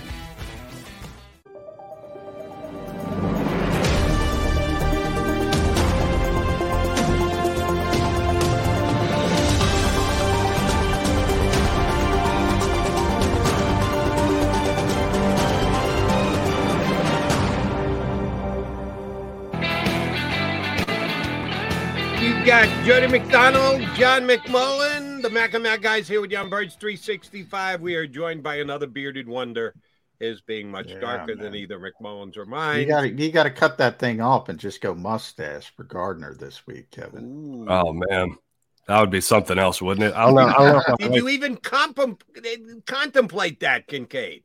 No, I never really did the mustache November. What's it called? Movember. I Yeah, never really November, did yeah. any of that stuff. you don't wanna think- do that. I don't think my wife and children are ready for that quite yet. Jordan Jordan uh, Jordan Mailata did that. He uh, Oh, did he? was trying to bring the stash back. Yeah, Yeah, no But shade, no doesn't even have it right now, so I don't know why people are going nuts. How do I sound? By the way, I'm I'm I've just defeated a sinus infection, so if I sound nasally like uh, Oh, Fran, you Drescher- sound spectacular. Okay, I like it. Nice deep voice. I like Very it. good, very good. Would, How would are not you have guys? compared you to Fran Drescher ever, ever. No, I do have a different kind of voice. I'd like to see her in a mustache, as a matter of fact. No, never. mind. Oh, man, um. I don't don't want to go there. All right, Wow. uh, Kinkead, who has got more pressure on them this week, Gardner Minshew or Dak Prescott? Dak Prescott for sure. Not even a question. I mean, we've got the built-in excuses already, Jody, right? You know, if the Eagles win, the Cowboys are frauds. If the Eagles lose, you just use the same excuse that they used. Yeah. Uh, you know, Yeah. didn't have our starting quarterback, right? And uh I don't think Gardner Minshew is the kind of guy who feels any pressure anyway. He's just he's just a, you know, football loving, you know, go out there and have fun kind of dude. And he's no joke either. I mean, like I feel pretty confident with him in there. I feel just as confident with Gardner Minshew in there as I did with Nick Foles in 2017. Here's where I think I can legitimize the question because on its face, of course, it's uh, Prescott because the Cowboys are trailing the Eagles and they got to qualify for blah, blah, blah. Yeah. Gardner Minshew wants to start in this league. The fact that last year when he beat the Jets, he walked into Sirianni's office and said, "Hey, how can I become the starter of the Philadelphia Eagles?" And Nick kind of smiled and laughed at him and said, Yeah. "Thanks, Gardner, but not happening." I'm sure he feels exactly the same again now, and he's a free agent at the end of this year. Last year, he knew that wasn't the case. He was under contract to the Eagles again. He comes out with a big game tomorrow. He basically guarantees himself a start, uh, shot to be, compete for a starter's job next year. He comes Yeah. out and lays an egg. He'll be looking for a backup job job again next year. So to me, that kind of does make it pressurized for Mr. Minshew as well.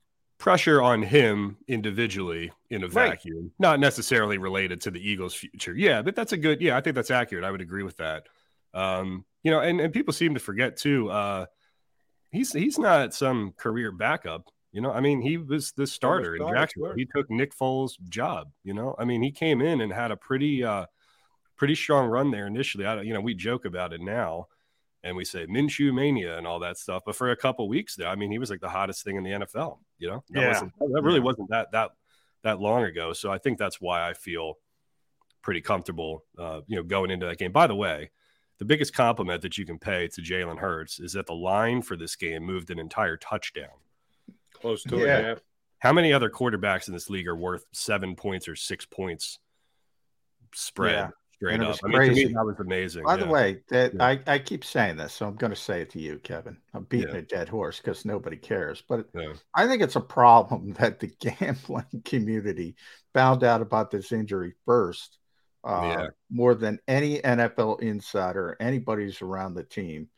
Yeah. Um, you know, all of a sudden it went from one to five, and people are looking around going, "What the heck happened here?" That was a Um, weird 30 minutes on Twitter Yeah. everybody just kept refreshing, waiting to hear the worst news of all time. But you know what my immediate thought was, John? It's like, hey, at Crossing Broad, that's how we make all of our money is with Yeah. sports Well, I have no problem with it, but I think the NFL should be concerned about it. Yeah, well, Uh, the point I was gonna I was gonna say, I mean, we've got all these relationships with the sports books. How do I get to their contacts? You know, all these people who know that something's up with Jalen Hurts. Hey, you got to feed that information to me. I Exactly. could, be, I could beat Garafolo. I could beat Rap Sheet. I could beat all these guys. I got to get somebody Yeah. to help me out. Well, let me let me let me paint a possible scenario for you guys, and this is based on no information or inside knowledge. Adam Schefter signed a contract extension with ESPN this year, did he not? believe so. Right. Wasn't there at least the conversation that he could go to work for one of the major betting outlets just to make sure that they got the information that he has before anybody else? Now, he didn't sign, he stayed with ESPN, but is there a chance? What do you think? that He's he's- double dipping? Yeah, I'm just throwing it out there. I know nothing. I'm like Sergeant Schultz here. I know nothing. I'm just it's a very it's a very interesting topic is it not and i think if there's anything positive to come out of this is that the nfl and the books don't want any like wishy-washy kind of stuff happening right up until game time so i think th- there is a renewed emphasis on like hey if there's injury information let's get it out there and let's be transparent with it um unless a guy is what questionable and he really is truly a game So time you, hold on, hold Yeah. on. Are you Yeah. telling me FanDuel dictated that Nick, Nick Sirianni tell us that Jalen Hurts wasn't playing on Thursday? That's No, why he no, I'm came not out saying with it that dictated early. That the No, NFL said, no, we can't be wishy-washy. Kinkead hit the nail right on the head. We can't be wishy-washy. Is he Yeah, but- playing or isn't he playing? Tell him, Sirianni. Yeah, you want to know is he playing or is he not playing? And with the sports book, I mean, maybe not necessarily through the path of the sports books mandating, hey, we need to know, but I mean, we got from point A to point B somehow, right? So there's no Very that the Jalen Hurts injury thing was resolved days before the game is actually going to take place. Mm-hmm. So I think people in a vacuum would probably say that that's a win. You know, Yeah, that's true. We we don't have the nonsense competitive advantage uh, that we typically have yeah, yeah, leading that's up to a game. Yeah, Um, I do want to talk about Jalen as a whole because I I saw you and Kyle talked about, and I think this is an interesting debate. Jody and I had it. There's two extremes to the spectrum, right? You have these group that group that says Jalen Hurts ran it 17 times. That's too much. You can't run Jalen Hurts 17 times. then you have the more contextual view, and Nick Sirianni got in the weeds about it. And you can always tell. I tell Jody, you can always tell when something hits home with with Nick because he gets in the weeds and explains things really mm-hmm. distinctly. He said, "Well, you got victory formation, you got quarterback sneaks. You take that off, um, yeah. and then you have all the zone reads, and that's up to the defender who gets the football. Mm-hmm. Um, you know, if, if they crash, yeah, Jalen's going to go outside." Uh, if not, you're going to hand the football inside zone to Miles Sanders. Mm-hmm. So there, there are two extremes. Nick said there were two called runs for Jalen Hurts. By the way, Shane Steichen said there were six. So there's even disconnect in the yeah. building. And that's not um, one or two off. That's a difference yeah, of four. Yeah. yeah. Either way, though. But the people saying 17 carries is they're they're fully you know what as well. Where I think Nick hit home is explaining this is why we're good. This is why we do that. So when Jalen Hurts gets back, Kevin Kinkead, mm-hmm. are you going to be cautious with him or are you going to run the offense that made you so good? Going to run the offense that got us to 13 and 1. You know, they may never, John, they may never be at this point ever again in Jalen Hurts' entire career. How yeah. often does a team go 13 and 1? Like they they are in it to win it. There is no looking ahead to next year, like protecting this guy or whatever, yeah, you're probably going to sign him to a, to a long term contract, but they may never have a better chance to win the Super Bowl than they do right now. Okay. So you do what got you there.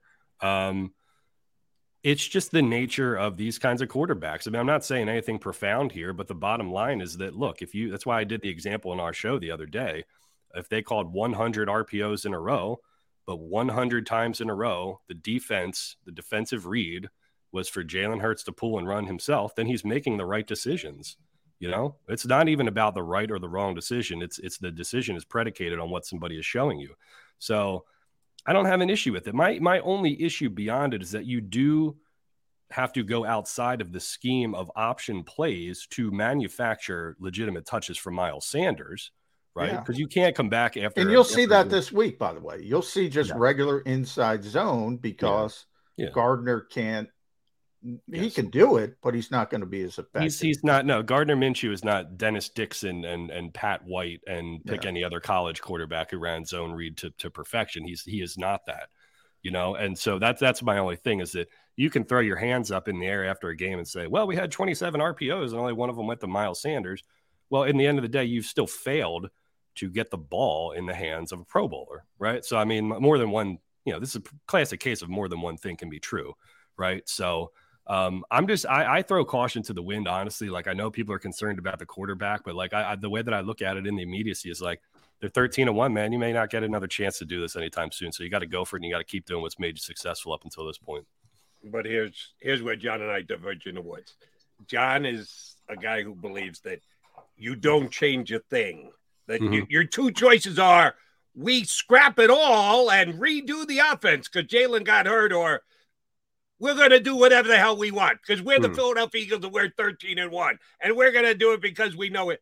There's a happy medium in the middle there. You can adjust the offense. Yeah. You can you can pull back on the reins a little bit and not have Jalen run it as much. I don't know. Uh, maybe I'm a centrist, but at heart, but I don't know the reason why people feel the need to get to the divergent ends. Maybe it's because of the political climate in which we live. You got to be one That's or the other. You can't yeah. be in the middle. I think the middle is where they belong. I think yeah. they need to adjust some. I think part of why Jalen got hurt was they lean on it a little too heavily, and there's a happy medium somewhere in the middle. But we, should I think see. the thing, I think the thing that bolsters your argument, Jody, is that Jalen Hurts has turned out to be a much better passer than any of us expected. He's thrown beautiful. He's the highest back... rated passer from the pocket in the NFL. Highest, exactly. numero uno, number one from the pocket. If we were talking about pocket if we were talking about Tim Tebow here and all he could do is run zone read and RPO and throw yep. screen passes and throw 10 yards, I mean, then we'd have a different conversation. But Jalen Hurts is dropping, you know, dimes over the shoulder to to not just his WR1, but DeVonta Smith as well. So you can say, yeah, we can chuck the ball down the field. And they did chuck the ball down the field. That, that's the irony yeah. in all of this. Yeah, they that, did it in that game. Yeah. Yeah. Is that in the game where he ran the ball 17 times, he also threw it 12 times 20 yards or more down the field. I, I, mean, so you could legitimately say, yeah, we can make some tweaks to the offense because he is that damn good at, at, at the other part, you know? So I mean, it's like you're spoiled for riches, honestly. He's an amazing zone read and RPO quarterback, but he's got two great wide receivers. The best wide, he's got the best weapons of any quarterback going back to, God, God, if I know. I mean, Shady and Maclin in 2014, I guess. I, I don't know. Sure. But yeah, so you, you can make an argument that you can tweak it just because he's so much better at that than anybody thought he was going to be. Yeah. Um, to bring a, a, a larger theme to it, because I also uh, believe this, and you're a good person to bounce this off of, Kevin, because you uh, cover all Philadelphia teams. Um, in a lot of ways, I think Sam Hinkie broke Philadelphia for for a number of fans from this perspective. Nobody ever thinks, everybody's always talking about the future. Everybody's always talking about the future. There's a big difference between being the worst team in basketball and trying to rebuild and being 13 and 1 as you pointed out. Mm-hmm. 13 mm-hmm. and 1 doesn't come around often. This team's been around since 1933. All right, they've already tied the franchise record for wins. I always go back to Dan Marino. Dan himself said second season makes the Super Bowl. You know, it's like so far ahead of everybody else in in in the passing game. Oh, I'll be back. Never got back. Never got back. The assumption the window's open for five years, you got to seize the moment. Everybody's talking about not not everybody, but again, uh, uh, uh, talking about the Saints game. You got to win the Saints game to make sure you the draft pick goes higher. No, you don't. You got to win the Super Bowl. You have to take advantage of this window. Where yeah. are you on that sort of spectrum? I agree 100%. The window is now. And that's why I've taken this maybe annoyingly hardcore turn to Jody's lunatic fringe of Posidelphia this year. because, you know, I hear these gripes about Jonathan Gannon. I hear what Seth is saying, right? Um, I've been I've been I've been obliterating Seth all year long because I think that when you square it down to the most basic thing, they're 13 and 1. This never happens. This happens maybe once every 25 years, if that. You have like if we are not living in the moment and enjoying the moment right now, then what are we doing? Why do we watch football? Why do we cover football? Like this is this is it. This is it. If you want to like, you know, keep an eye out and say, well, yeah, about the draft next year and you got these picks or I mean that's that's fine. It's nice, yeah. You can, you can but you can win the whole damn thing right now. Yeah. You win the whole damn thing right now. And I think that we're just conditioned to, you know, always be asking for what could be better, what can improve, or whatever. And like, I get it. That's a good philosophy to have in life. Like, I can always get better at something, right? But can't do much better than 13 and 1 like there's not you know you're you're going from it's easy to go from bad to good it's easy to go it's easier to go from good to great to go from great to elite it's like very little you know this is what people are arguing about on twitter right now is this much mm-hmm. you know so i just want people to you can have all these conversations. We can have these discussions about Jonathan Gannon and scheme and Jalen Hurts and running and whatnot. I just hope people are enjoying the ride, man, because because this stuff just doesn't happen very often. And the window is right now. It's right now. Now you know I agree with what you're saying, comma, but comma. uh, Classic no. right here. Yeah. Uh, Jalen Hurts and the MVP prior to last week's game against Chicago, he was the favorite in the MVP. He was less than even money. He was minus 120, 140 to win the MVP. Uh, again, the gambling outlets get information before John Q. Public does. The Cowboy Eagle line moves, as does the MVP wagering. And Jalen goes goes from a minus bet to a plus 400, four to one to win the MVP. I don't have a problem with that. Some people thought that that was outrageous. How do you do? You got hurt. You can't hold getting hurt against them. Yeah, you can. That's kind of what it's all about. Joel Embiid, Embiid has lost the last two MVPs because uh, Jokic plays every single game for Denver. Yeah. That yeah. is what kind of they base the MVP on. Your most important ability being availability. Sorry, Jalen, it sucks, but you got hurt and you're going to yeah. miss time and it's going to cost you the MVP. You got a problem with it? Not really. I mean, we all know Carson Wentz would have won it in 2017 if he stayed healthy. He even got two votes. Carson Wentz got two votes, you know? Yeah. And like the basketball people can have all these discussions about VORP and Raptor and all this crap, you know, like the dorks with the calculators come in and they make their own formula and they say, well, according to my formula, blah, I like blah, Vorp, by the way. yeah, Vorp. I'm a bit. You a big Vorp guy, John? Uh, huge Vorp guy. Yeah, huge Vorp guy. But but here's the point. Like you know, we we we have all these stupid cliches and stuff like that. But uh, the best ability is availability. Yeah. Like ultimately, the voters have have have whether you believe that or not, the voters have have come to say that that is indeed true. Correct. So that's the bummer because I think I would I would have liked to see, and maybe we still have this discussion if Jalen comes back after this game, but how do you how do you compare an apple to an orange in Patrick Mahomes versus Jalen Hurts? How do you compare a guy who does all this damage on the feet and is an incredibly high? I'm gonna I'll give you a stat that they use in basketball that we don't use in football, that, but usage rate. You know the the usage rate for Jalen Hurts running and passing. He's got the ball in his hands more than Mahomes, Mahomes does. So yeah. how, how do you how do you, you sure about that? These, I'm sure. I'm sure. I'm absolutely sure. Really? I don't even have to look it up. I'm sure. Yeah. I'm oh. absolutely sure. Yeah. It, combine, it, his, it, combine his passing attempts and his rushing attempts, especially what he's done in the red zone. I mean, you, you how do you parse that? It's just, you're comparing two different quarterbacks. I would have loved to see how the general public, uh, you know, this is where this is the stupidest thing. Call him quote unquote a running quarterback when he's throwing great passes this year versus a quote unquote pure passer in Patrick Mahomes, who also is pretty good on the feet too. So. I, I, don't know. I would have liked to see that discussion. I would have liked to see them both. Yeah, well, that's one of my most hated discussions in the world because you always hear, "Oh, a dual threat quarterback can't win the Super Bowl." Look, it, it, you know, Jeff Hostetler won a Super Bowl. Trent yeah. Dilfer won a Super Bowl. I find it very hard to believe that if the stars align, Jalen Hurts can't win a Super Bowl. Yeah. And oh, by the way, on the back end of that argument, Kevin, if he does win the Super Bowl, those critics will say, well, that's because he improved as a passer, which is right. Yeah. So I, yeah. I don't even understand the discussion because you, you've already, I always joke in, in these debates, if you got the GPS programmed uh, to the destination, it's getting you there. No yeah. matter how many t- turns you take, it's getting you there. And if well, you and, believe and the- a running quarterback can't win a Super Bowl, Steve Young, but they already said, well, Steve was great. Th-. Yes, but he could yeah. run. Yeah. So yeah. the debate is skewed because already Jalen Hurts is a great passer.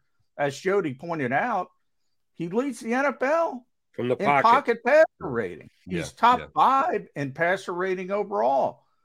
Yeah. He's already a good thrower. You get to the you get to the problem too. This happens in everything that requires any kind of vote is the is the subjectivity of the term value. How do you de- define the term value? Yeah. It's like well, when you go true. to the, when the baseball when the baseball writers vote on the Hall of Fame every year, those ballots are all over the place. There's like one dude who hasn't voted for a single person in four years because he doesn't think any of them are good enough. Then you have some who vote for the steroid guys. You have some who are like steadfastly against the steroid guys. The Rock and Roll Hall of Fame, we got rappers in the Rock and Roll Hall of Fame. Yeah. I mean, like what yeah. what is what is the criteria? Like the criteria needs. By the way, be... you're a rocker. What? Why did it take Pat Benatar so long to get the Rock and Roll Hall of Fame? Oh, don't even get me started on all of this. There's bands that like it took Judas Priest like 75 years to even get in there. Yeah. You know, so, but Eminem is in there. You know, so I don't I don't know. We'll, we'll have to have a se- separate birds 365. Uh, exactly. Yeah. Yeah. Rock and Roll 365. um, I brought this up with Ed Kracz earlier, and you deal with uh, the public, your website, getting responses, stuff like that, Kevin. So you're a good guy to ask. Um, Eagles are as good a traveling fan base as there is in the National Football League. You mm-hmm. know it. I know it. John knows it. Oh, they know it too. And they like to tell me about it when I'm on the radio about how uh, the Giant game a couple weeks ago was three to one Eagles fans. No, it wasn't. I, I asked a couple people mm-hmm. specifically what yeah. would you say the breakout was? And they said more Giant fans than Eagle fans. Eagle fans were just loud, um, but they sometimes overstate exactly how many people uh, make the trip and get tickets to get in the stadium. This is a week it's going to be very difficult. And I'm not knocking or mocking Eagle fans at all because it's Christmas. The weather stinks. Yeah. And Dallas is good. They're not just going to give up their tickets. So I don't expect a big time Eagle presence. They have given their team that on the road this year, and I think it's helped. That's not the main reason they're 13 and 1, but it's helped. How small a contingent of Eagle fans do you think will be in Dallas tomorrow? Well, I think the overarching theme here is that you go to Dallas, you go to Washington, you go to New York every year. You know, so for the fan groups, you know, fans of Philly, for example, who are putting together these trips, what you know, Washington, Dallas, New York are not exotic. Like you're not looking forward to those. It's like it's like you don't get the, you know, they're looking for like the Raiders road game to pop up every ten years or something. They're looking for the the Chargers road game to pop up every so often. I, I think the I don't think there's any allure to going down to Dallas because most of the Eagles fans who do all the traveling all the time have probably already been there before. Already- Yep. Yeah. Oh, yeah. You know, you're looking for you're looking for like the different locations or whatever. But uh that's a good point though. I mean, I never really remember any Dallas game where there was like a massive Philly contingent there because Dallas has a good, you know, they, they fill up that stadium with their own, you know, poser people all the time. So, um, but can I make a quick point? Actually, the, the Dallas fans down in Texas are some of the nicest people on the planet. Been there, done that.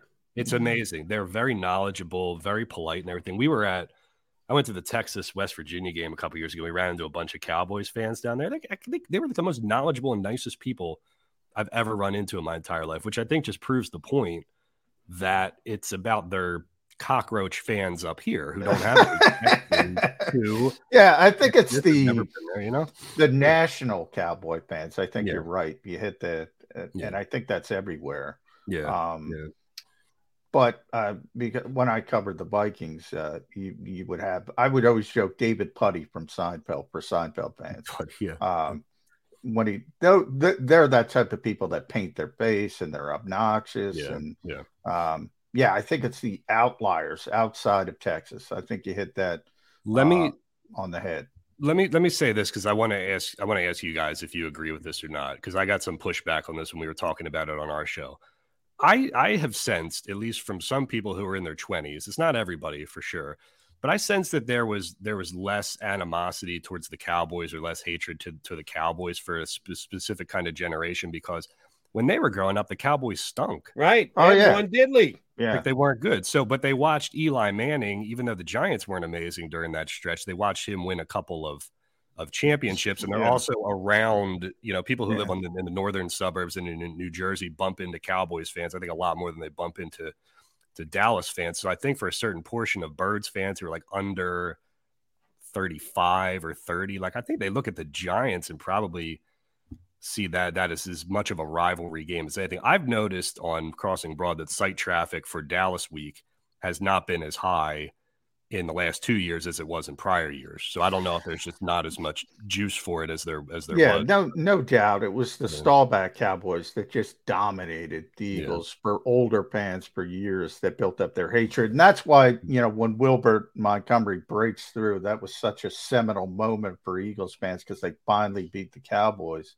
Yeah, And then you had the Jimmy Johnson, Barry Switzer era. Yeah. Other than that, yeah, a lot of the Yeah, younger fans have Even no. Staubach is now a shrinking yeah. generation. Oh, no, yeah. no, The, yeah. the main rivalry is Jimmy Johnson starting and- Buddy Ryan against Jimmy Johnson and Yeah. Kotite against Jimmy Johnson. That's that's when the, the true hatred for the Cowboys here in town was generated with, with fans who were in that uh, key like 10 years old. That's when you really become a fan sometime between eight and 10. And then you carry that with you for the rest of your life. Uh, Yeah. That's when I think uh, And the that- Cowboy that- Eagle rivalry was at its greatest. and that Cowboys team was really, really good. But They that's were. been that's been a long time. Right. So who do you Um, hate if you're if you're 25 years old? What Cowboys did you despise growing up? Like Yeah, Tashard um, Choice? There's no reason to. Yeah. No. You're Yeah, too, no, you're- that's what I'm you're saying. too yeah. young yeah. to hate uh, Troy Aikman. Yeah. Yeah. I do want to talk about this. Troy Aikman is the lead announcer on Fox. He's not the Yeah. Dallas Cowboys No. quarterback. If you're 25 years old, that's what you think of Troy Aikman as. Oh, uh, Joe Buck's partner. Yeah, and he's Uh, only the sec. He's the second least favorite partner on a two man crew. So there you go. Yeah. Uh, disrespect. It's been a big theme. Started with Micah Parsons, uh, Chris Sims disrespecting Jalen Hurts, which Yeah, is yeah, actually kind of true. This is a big week for the disrespecters, uh, Kevin, because if Gardner Minshew can perform with this offense, and by the way, think about this. So the Eagles like to play 11 personnel when Jalen Hurts is out there. 10 of those guys are Pro Bowl caliber players or alternates. It's crazy. Um, you know, with Gardner out there, it'll be nine. Um, the supporting cast is very good. I, I don't think Micah Parsons disrespected Jalen Hurts. Chris Sims a little bit different. Um, where are you on the disrespect meter? Everybody's disrespecting everybody. To me, the Micah Parsons thing seemed like a like a like I would categorize it as like a backhanded compliment. Yes. Uh, yeah.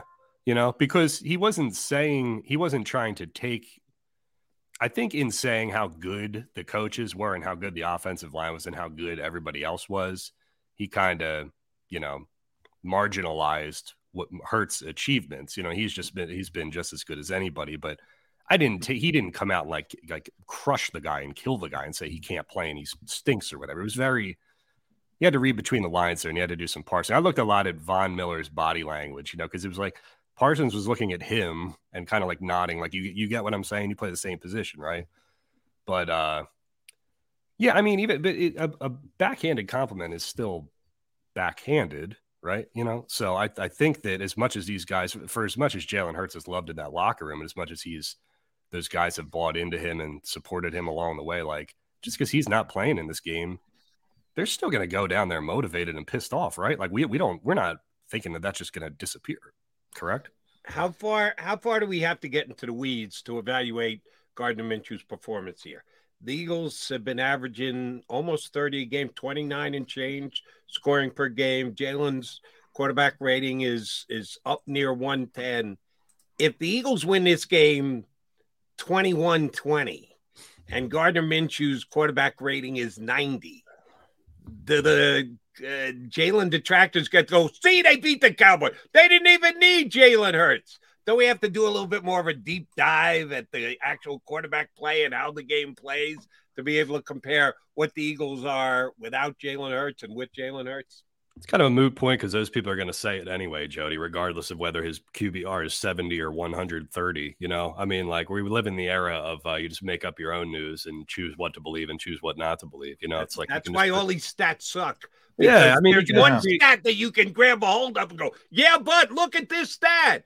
And well, even though there was... are nine or 10 that fly right in the face of the statement you're trying to make that's why I was rolling my eyes when Shats came out the other day and he's like, "Well, Patrick Mahomes has a 1500 D DYR, DYR. I don't even know how to say it, you know." And then it's like, look, man, if you're if you're if you're now D DYAR, that's yeah, different than DVOA. That's right. Yeah. if you but listen, here's the thing, if the formula that you're using to make your argument for Patrick Mahomes being the MVP also includes a top 5 of of Jared Goff and Geno Smith, my guy Geno, uh, then it's Gina, probably not yeah. the strongest strongest argument to. Yeah, why don't like ESPN's Football Power Index gets a lot of hate, uh, rightfully so, because should they had Dallas number one, mm-hmm. and they stayed number one after blowing a 17 point lead over yeah. Jacksonville. Now, at some point, if you have this formula, you say, "Huh."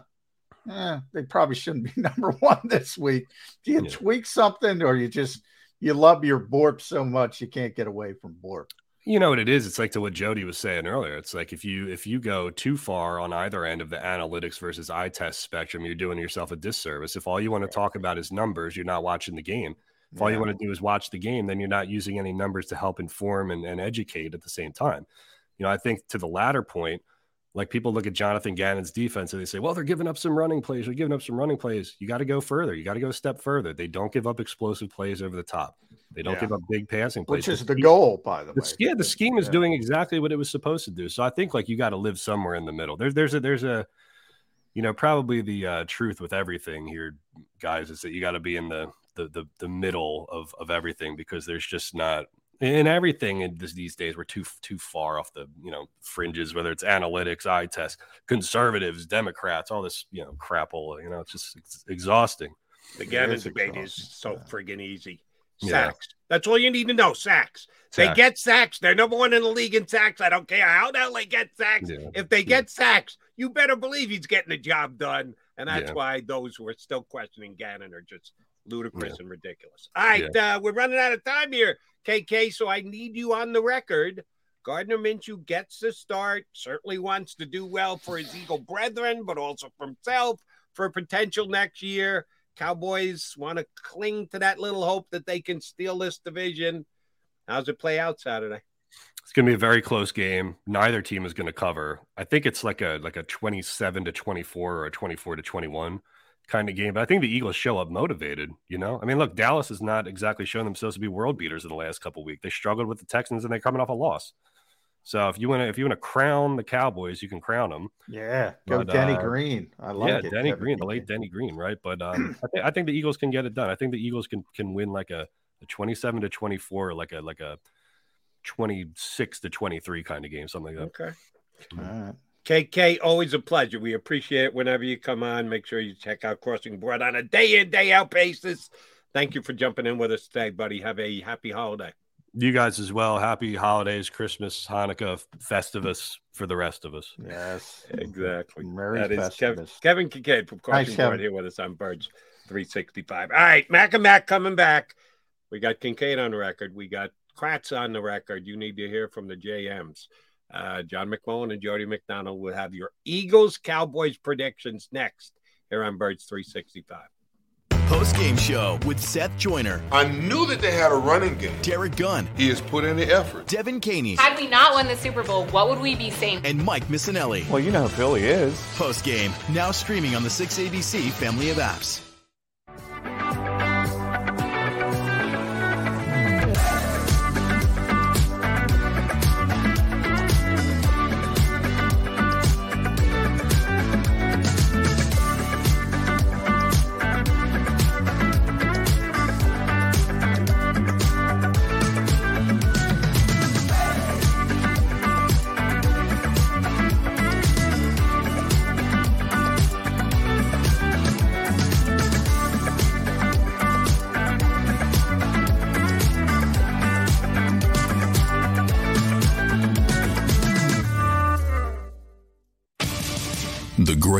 Fans on earth. It's a bold statement, but would you expect anything less from Philadelphia?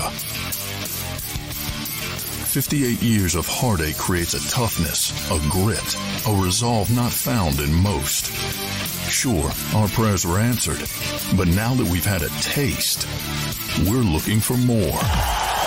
Pondley Hockey, official partner of the Philadelphia Eagles.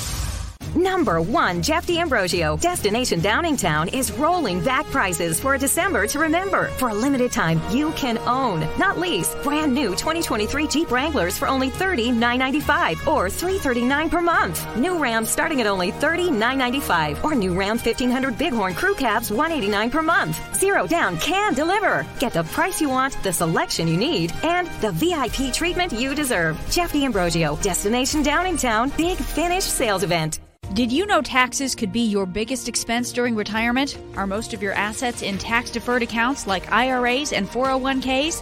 Taxes are historically low today, but we're facing significant headwinds in the future. Do you have a plan? The Thrive Financial Team has more than 100 years of experience helping people across the Delaware Valley with forward looking tax planning. Learn how to shift your money from forever tax to no or low tax accounts. Get your Thrive Retirement Tax Playbook today. Go for the beers, go for the cheers, go for the hit and the hits. Go for the scene, go for the screens, go for the gallery, go for the win. Go to Ocean.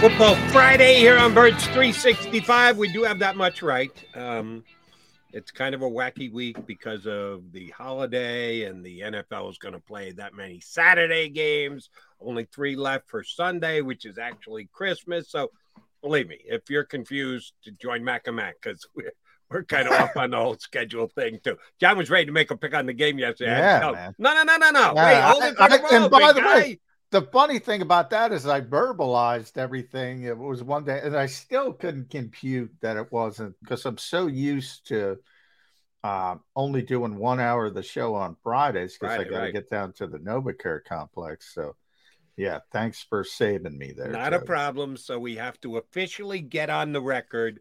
For those of you just tuning in, Ed Kracz took the Cowboys in a game to be played in the 20s, close, hangs in the balance.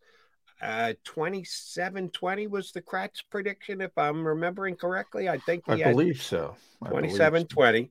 Uh, Kevin Kinkead, who was just on with us, said he thinks the Eagles will find a way to win. Again, very competitive game, not a major offensive block, not a defensive struggle. Then somewhere in the 20s again. Kinkead said 26, 27 to 20.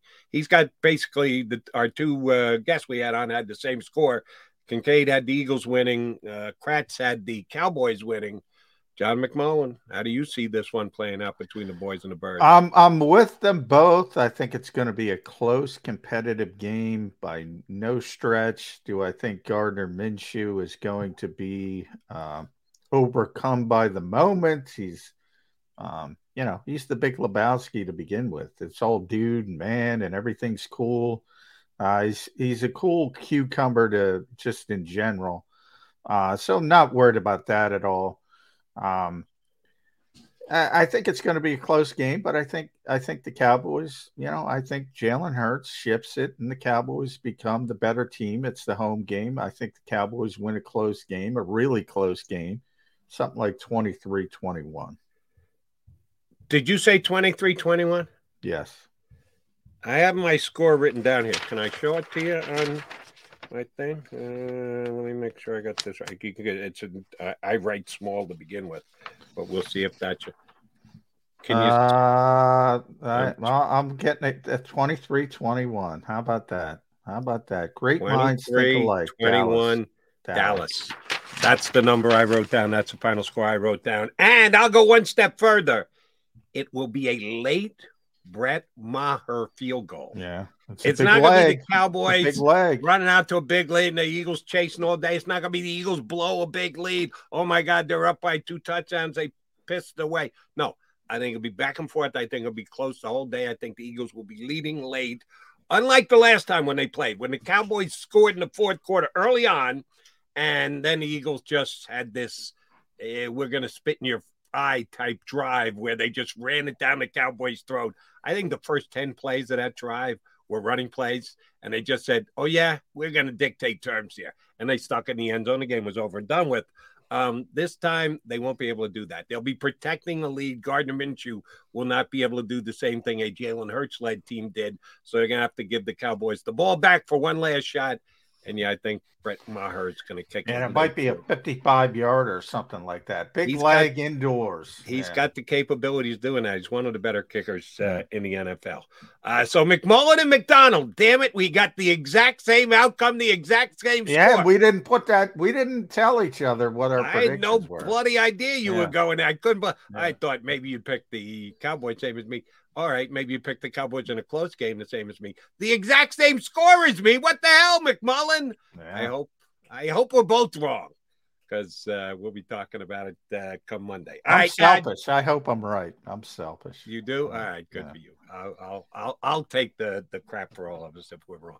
Uh, JM, have a good uh, holiday. Um, I know you're going to be on the channel here many, many, many, many, many times tomorrow, but I'm looking forward to uh, jumping on with you Monday after the game. Uh, happy holidays uh, to everybody and all the listeners, and thanks for everybody. You know, tough day, but we got uh, well over cracked 400 live viewers, so uh, happy holidays to everyone. And uh, we will be back here on Monday. Thanks to uh, everybody at Jacob Media, specifically Tone, doing an outstanding job producing. Happy holiday, everybody. Good luck to the Eagles against the Cowboys. McMullen and McDonald will be back on Monday to talk about it in two and two days, that is. You've been listening to Birds 365, the destination for the passionate Eagles football fan who bleeds green. If it's Eagles football, we're talking about it. Debate inside the locker room and guests that are some of the greatest football minds from around the region. We hope you enjoyed the show. We know we had a blast. Make sure to like, comment, and subscribe, and we'll be back soon. But in the meantime, hook up with us on social media at Jacob Sports. See you next time on Birds 365. Without the ones like you, who work tirelessly to keep things running, everything would suddenly stop. Hospitals, factories, schools, and power plants, they all depend on you. No matter the weather, emergency, or time of day, you're the ones who get it done. At Grainger, we're here for you with professional grade industrial supplies. Count on real time product availability and fast delivery. Call clickgrainger.com or just stop by. Grainger for the ones who get it done.